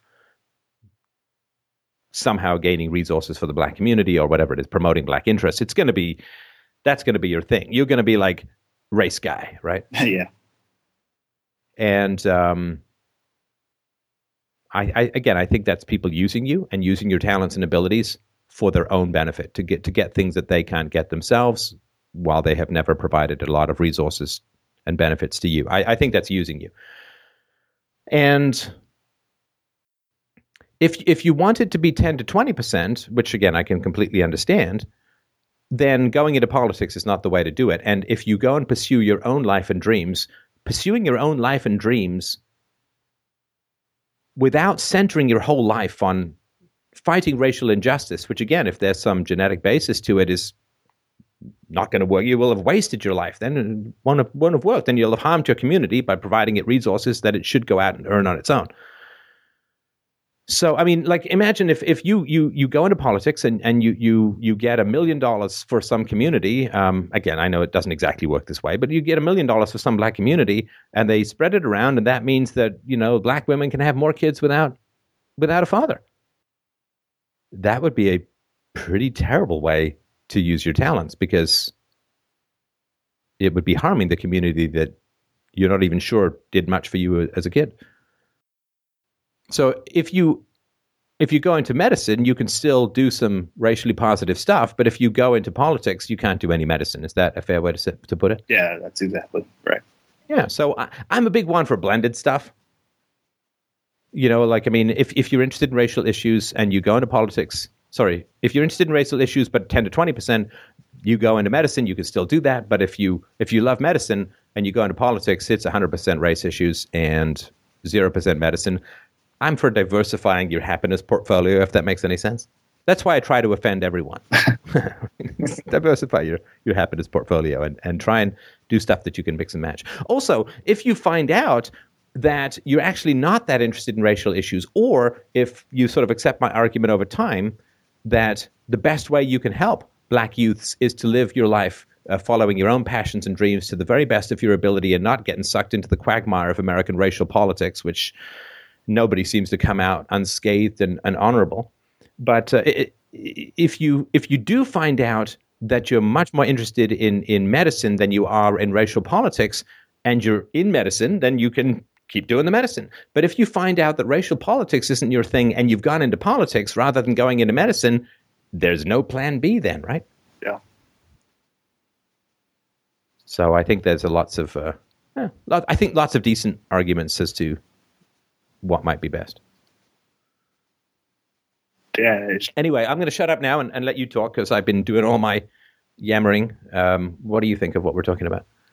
Um, yeah, I- I definitely agree with most of your points. Um, well, I don't want to say most, but you know, uh, almost all of your points. Uh, but I, I still just like we're, we're talking about a lot about what won't work, and you know what. I, I just like I honestly don't know the answers to most of you know the questions, and it's like I, I don't really want to go in a race like kind of at all, but I definitely want to have you know some type of leadership or you know help the black community just because you know they need help and you know that's that's just what I want to do. But it, it- it's like I, I don't really know what to do, and uh, so like I that's just that's it. But Well, and you've got this thing where if to help the black community must be against your interests in some manner. yeah, And I, and my argument is, I don't think so. I think the best way you can ha- help the black community is to pursue your goals and your dreams free of racial politics, and that is going to invite, just by your example, a lot of smart black youths or youths of any race to, to follow in your footsteps. I think that pursuing your own happiness is the most inspiring thing because then what you're promoting is do these smart things and you can be as happy as I am so yeah, my argument would be that um, pursuing your particular dreams and desires without sacrificing your interests for people who cannot make a convincing case as to the worthiness of your sacrifice or the positive effects of your sacrifice. Again, if you get a bunch of government money or resources or advantages to particular black people, then those black people are going to make out like bandits because of your uh, skills and abilities, right? Um, so they benefit, but I, I, I don't think that you benefit, and I also don't think that the people of, of any race who you can help with your medical skills um, will will benefit either.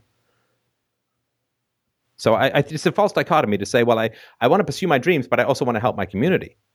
I, I'm pursuing my dreams.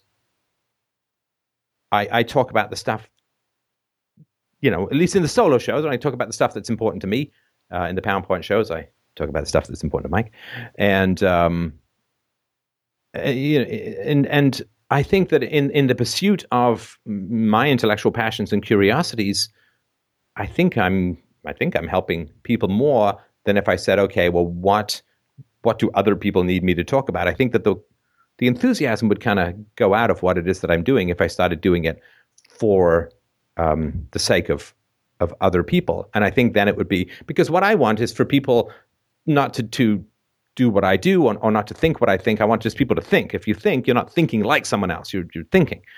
And so, uh, and I also do want people to think more selfishly. I think that the lack of um, that's a it's a pejorative word, right? I sort of mean it in the objectivist sense, but I do want people to ask, okay, what's the benefit to me? Because when you when you and it doesn't, it's not the only thing that you ask, but it, it has to be an important part of the question uh, about what it is that you do with your life. Okay, what's it, what's in it for me? How does this benefit me? What's good for me uh, in this area? And um, I think we want more people doing that and fewer people being manipulated by sophists to provide resources that the sophists haven't earned. That's my sort of basic point. okay, yeah. Will you? Uh, I, is there anything else you wanted to ask or mention, or have I given you enough to chew on, so to speak, for a while? So I guess you kind of answered my question through you know like talking about it. So you just you don't think there's an obligation, right? I, I, I don't believe in what I call positive, unchosen positive obligations. So what I mean by that is that if you, stupid example, but if you if you say I want to go rent a car, okay, then you've you got to pay for the car, right? But if somebody comes along and says, uh, "I want you to pay for the car you never rented," well, right, that's an, that's there are no unchosen positive obligations. I mean, okay, we have a, you know, we shouldn't kill and steal and cheat each other. Okay, I get all that, but there are no unchosen positive obligations, and the fact that you've been born doesn't create an obligation. The fact that you've lived in a community does not create an obligation because you didn't choose any of these things. Now, if you choose to enter into a contract, then you have a chosen positive obligation. Negative obligations are thou shalt not, right? Don't steal, don't kill, right? But there are no unchosen positive obligations because any unchosen positive obligation logically can just be nullified by someone else. Like if I say, hey, man, you've got an unchosen positive obligation to pay me $1,000. Then you can just say, okay, you have an obligation to pay me $1,000 and it just cancels. Like if, if one person can create unchosen positive obligations, because I'm a philosopher, which means universalization is kind of my gig, then everyone can, can, can create positive unchosen obligations. Then they can all cancel each other out and nothing happens. So there are no positive there are no unchosen positive obligations. So the idea that you owe something to your community for the very existence of breathing uh, is a fallacy. It is false. And um, like all false things that are believed, it leads you very much open to exploit, being exploited. So I, I guess my last question would be: Given that, I know we talked about this a little bit before. What do you think, or what's some advice on what I should say to people? Because I, I think from listening to you a lot and other people, I'm definitely getting more into politics and trying to actually like inform people and have good discussions. But like, what should I say to people who who, who think otherwise, and you know, who think right. there is an obligation and things like that? Well, it depends if if you think that they're open to reasonable arguments. So I've already said for the people who are just, you know, maybe trying to manipulate you to to benefit themselves, you you can just be polite and say you'll think about it. And if they bother you too much, just make yourself unavailable. And if they finally corner you, you can say, look, I'm I'm going to help my community in the way that I see fit. And I have an IQ of 150 and you don't, so sucks to be you, sorry. right? But because if, if other people can convince you that obeying what they want is the only way you can do a positive action, then they control you. They own you. So when people say, well, you, you got to give back to your community, you say, oh, I, I, I am going to give back to my community. I have a different idea of how to do it than you, and it's my life. So if, if this is how you want to give back to your community, I invite you to do it. Obviously, it's your life. You, but I am going to give back to my community in my own way. And in my own way is to go and you know be the best doctor, the best administrator, uh, discover the most cures, help and heal the most people of all races, and that is going to do a lot more. Like you say, oh, we got to get positive images of of black men. It's like great. I don't know that being another race baiting, black shoveling politician is really going to help people's stereotypes about black people's in group preferences and endless obsessions with racism. I think you're feeding the negative stereotype if you go and do that. If you go and become a great surgeon, a great doctor, a great administrator, you know, oh yeah, he happens to be black, like he happens to be tall or short or whatever, then that is the best way to break people's stereotypes. Right? I mean, if if people say, well, you know, a lot of blacks in America, they, they seem to have a lot of really heavy racial grievances and they, they seem to want to continually turn to politics to, to use the government to get money from people to, to give to their own community. And if you go into that, that's re- reinforcing that whole stereotype. But if you go and are a fantastic black man or a fantastic man who just happens to be black, but it has no more particular relevance than, you know, me saying I've got to go and fight the good fight for bald guys or something, you know, I mean, it's not. The, the best way to break these stereotypes is to pursue that which is greatest and most valuable for you in the service of excellence in the world. And will that help black kids? Yeah. You know, who helps more black kids? Al Sharpton or Ben Carson, for God's sakes? Okay. Yeah, I get it. I get it. Makes sense. You're you're allowed to disagree with with the people who tell you how you should be of service to the world. And if you if you do feel like a confrontation, you ready? you may never do this, but if you do feel like you really want a confrontation, you could say, "Well, um, black leaders have been focusing on political action for the past 50 years. How's the black community doing? Politics will save us.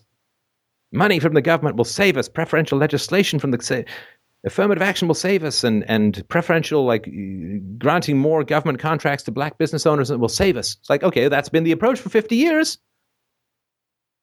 How's it working? That's not the approach that the Japanese took, and how the Japanese doing. It's not the approach that the Jews took, and how's the Jews doing. It's not the approach that the Chinese took, how the Chinese doing. It's not the right. It's eh, the Irish. Again, it's not a black thing, mean the Irish when they first came to America, they went into the priesthood and they went into the into government work, and they they really tried to use politics to to to benefit the Irish community and and God, it was terrible.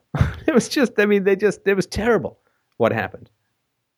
And then eventually they broke out of that and just started doing non governmental, non priesthood and police stuff, and, and things got much better.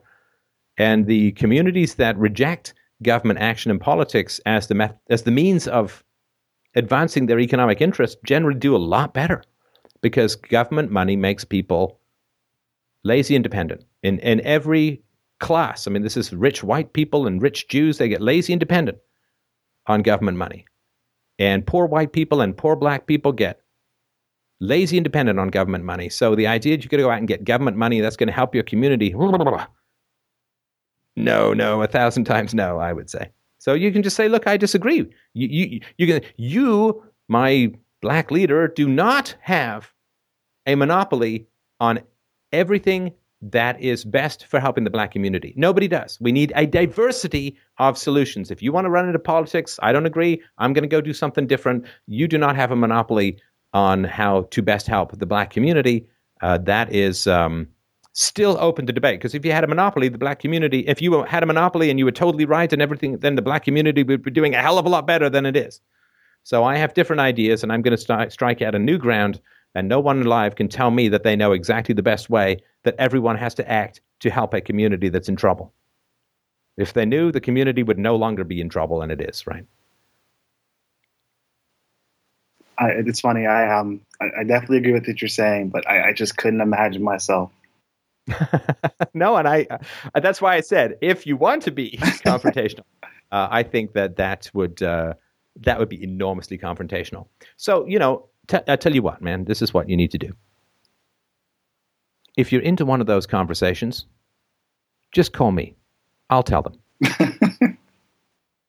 Because then they could just get mad at me instead, and it's easier, right? Because I'm a bigot, according to some theory, right? Yeah, yeah. I don't know. Yeah, just I, will be I'll be your white standing. That's that. Yeah, it'd be oh, he's white. He doesn't know. So I don't. He's white. He doesn't know. That's right. That's right. And it's funny, you know, because I, I got this comment. How can you possibly, if you haven't, you know, walked about? It's like, but I, I get told all the time what it's like to be white. You know, apparently I'm racist and privileged and all that. And, you know, I get told this by non white people all the time. And then I'm told that I can't understand another race if I'm not part of that race. It's like, well, they seem to have a lot to say about what it's like to be white, and they're not white. So I think I can. Being born white is like being born with a million dollars in your bank account. Yeah, I certainly felt that when I was a kid and we were getting evicted. just that million, just, you know, we just lost the number, you know, just, it's too bad sorry, was uh, uh, was that? I mean, useful, or is there something else you wanted to? Yeah, it's yeah. useful. I think right now I just need to get better at disagreeing, and you know, actually letting the person know that I disagree. And I love, listen, man, I, I love the fact that you care about your community so much. Like it's beautiful. It, it is a beautiful thing. I mean, I, I, I don't like the fact that sometimes this gets hijacked for other people's agendas, maybe, but I think it's beautiful that you. I mean, I get it, right? This is not you're not pretending like you really do care about your community, right? But yeah, I think it's it's even more than just race. It's just I, I like to help people, and you know, seeing a group of people that need help, I just you know, but I just don't want it to turn into this is what you have to do, and here's how you have to do it. That's where, right? Yeah, right, right. No, and, and so yeah, wanting to help your community, wanting to help the, the disadvantaged and the underprivileged. You know, it's funny, you know, because I'm a capitalist, uh, and or at least I'm pro capitalism, and um, I really care about people who can't afford to go and get a great education. That's why all of this stuff is, I don't charge for it. I want people to be able to get access to quality thinking, to good instruction. You know, the number of messages we get where it's like, wow, I sure wish my teachers had been as interesting as you. you know, then I might have stayed awake during the Crusades, or the story of the Crusades, or whatever, right?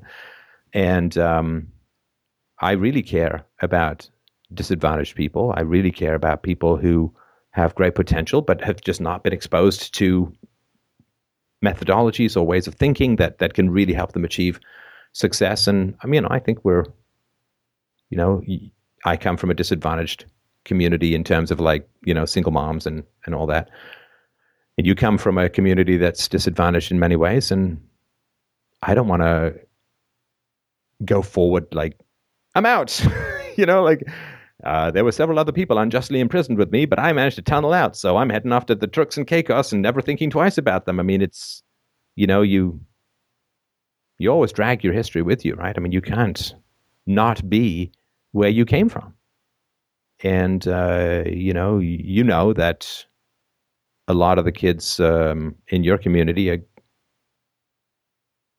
going to be tempted to go off the rails, to put it mildly, right? And I know what it's like where I came from, and there were people who reached out and helped me.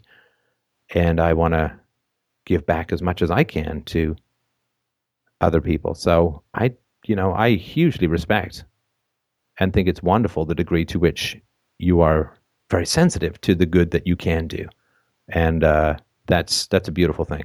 Um, just make it your own. Make it your own. The gift that you give to the world. Don't don't let your sympathy be hijacked for the advantage, particularly the unjust or unfair advantages of others. Don't let them use your sympathy. Find ways to positively influence the world you want to influence without your desire to help other people being controlled by other people's agendas. Okay, yeah, I understand. How was the, uh, you know, I mean, we're two guys talking about race and, and all of that. H- how was the conversation for you? Did it go relatively well? Was it was it helpful? Was it useful? Yeah, definitely. Um, yeah. Okay. Good will you will you call back in? Let us know how it's going. I mean, what your decision is, it's going to be a lifelong decision, right? I mean, it's not like you're going to make a decision. It's going to go probably back and forth quite a bit, but I'd love to know uh, how it's going and what, what you're thinking of. Okay. Yeah, that sounds good. Okay. Great. Well, thanks, Mark, for calling in. It was a, a real pleasure to chat. And uh, listen, man, go. If you want to become an oncologist, um, you certainly have my support. I didn't tell you that. Okay. All right. Thanks, man. Thank you. All the best. Uh, great to chat. See you and I thank everyone, of course, who who calls into this show, as I, I do every week, as I, I really I want you guys to know just how much it means to me. And uh, freedomainradio.com slash donate to help out the show and continue to have these kinds of amazing conversations floating around the world forever. Immortality can be ours for the low price of one call or a subscription or a donation. Thank you, everybody, so much. Thanks again to Mike, as always, for lining up the best callers in the known universe. Have a great weekend. Happy Easter. we'll talk to you soon.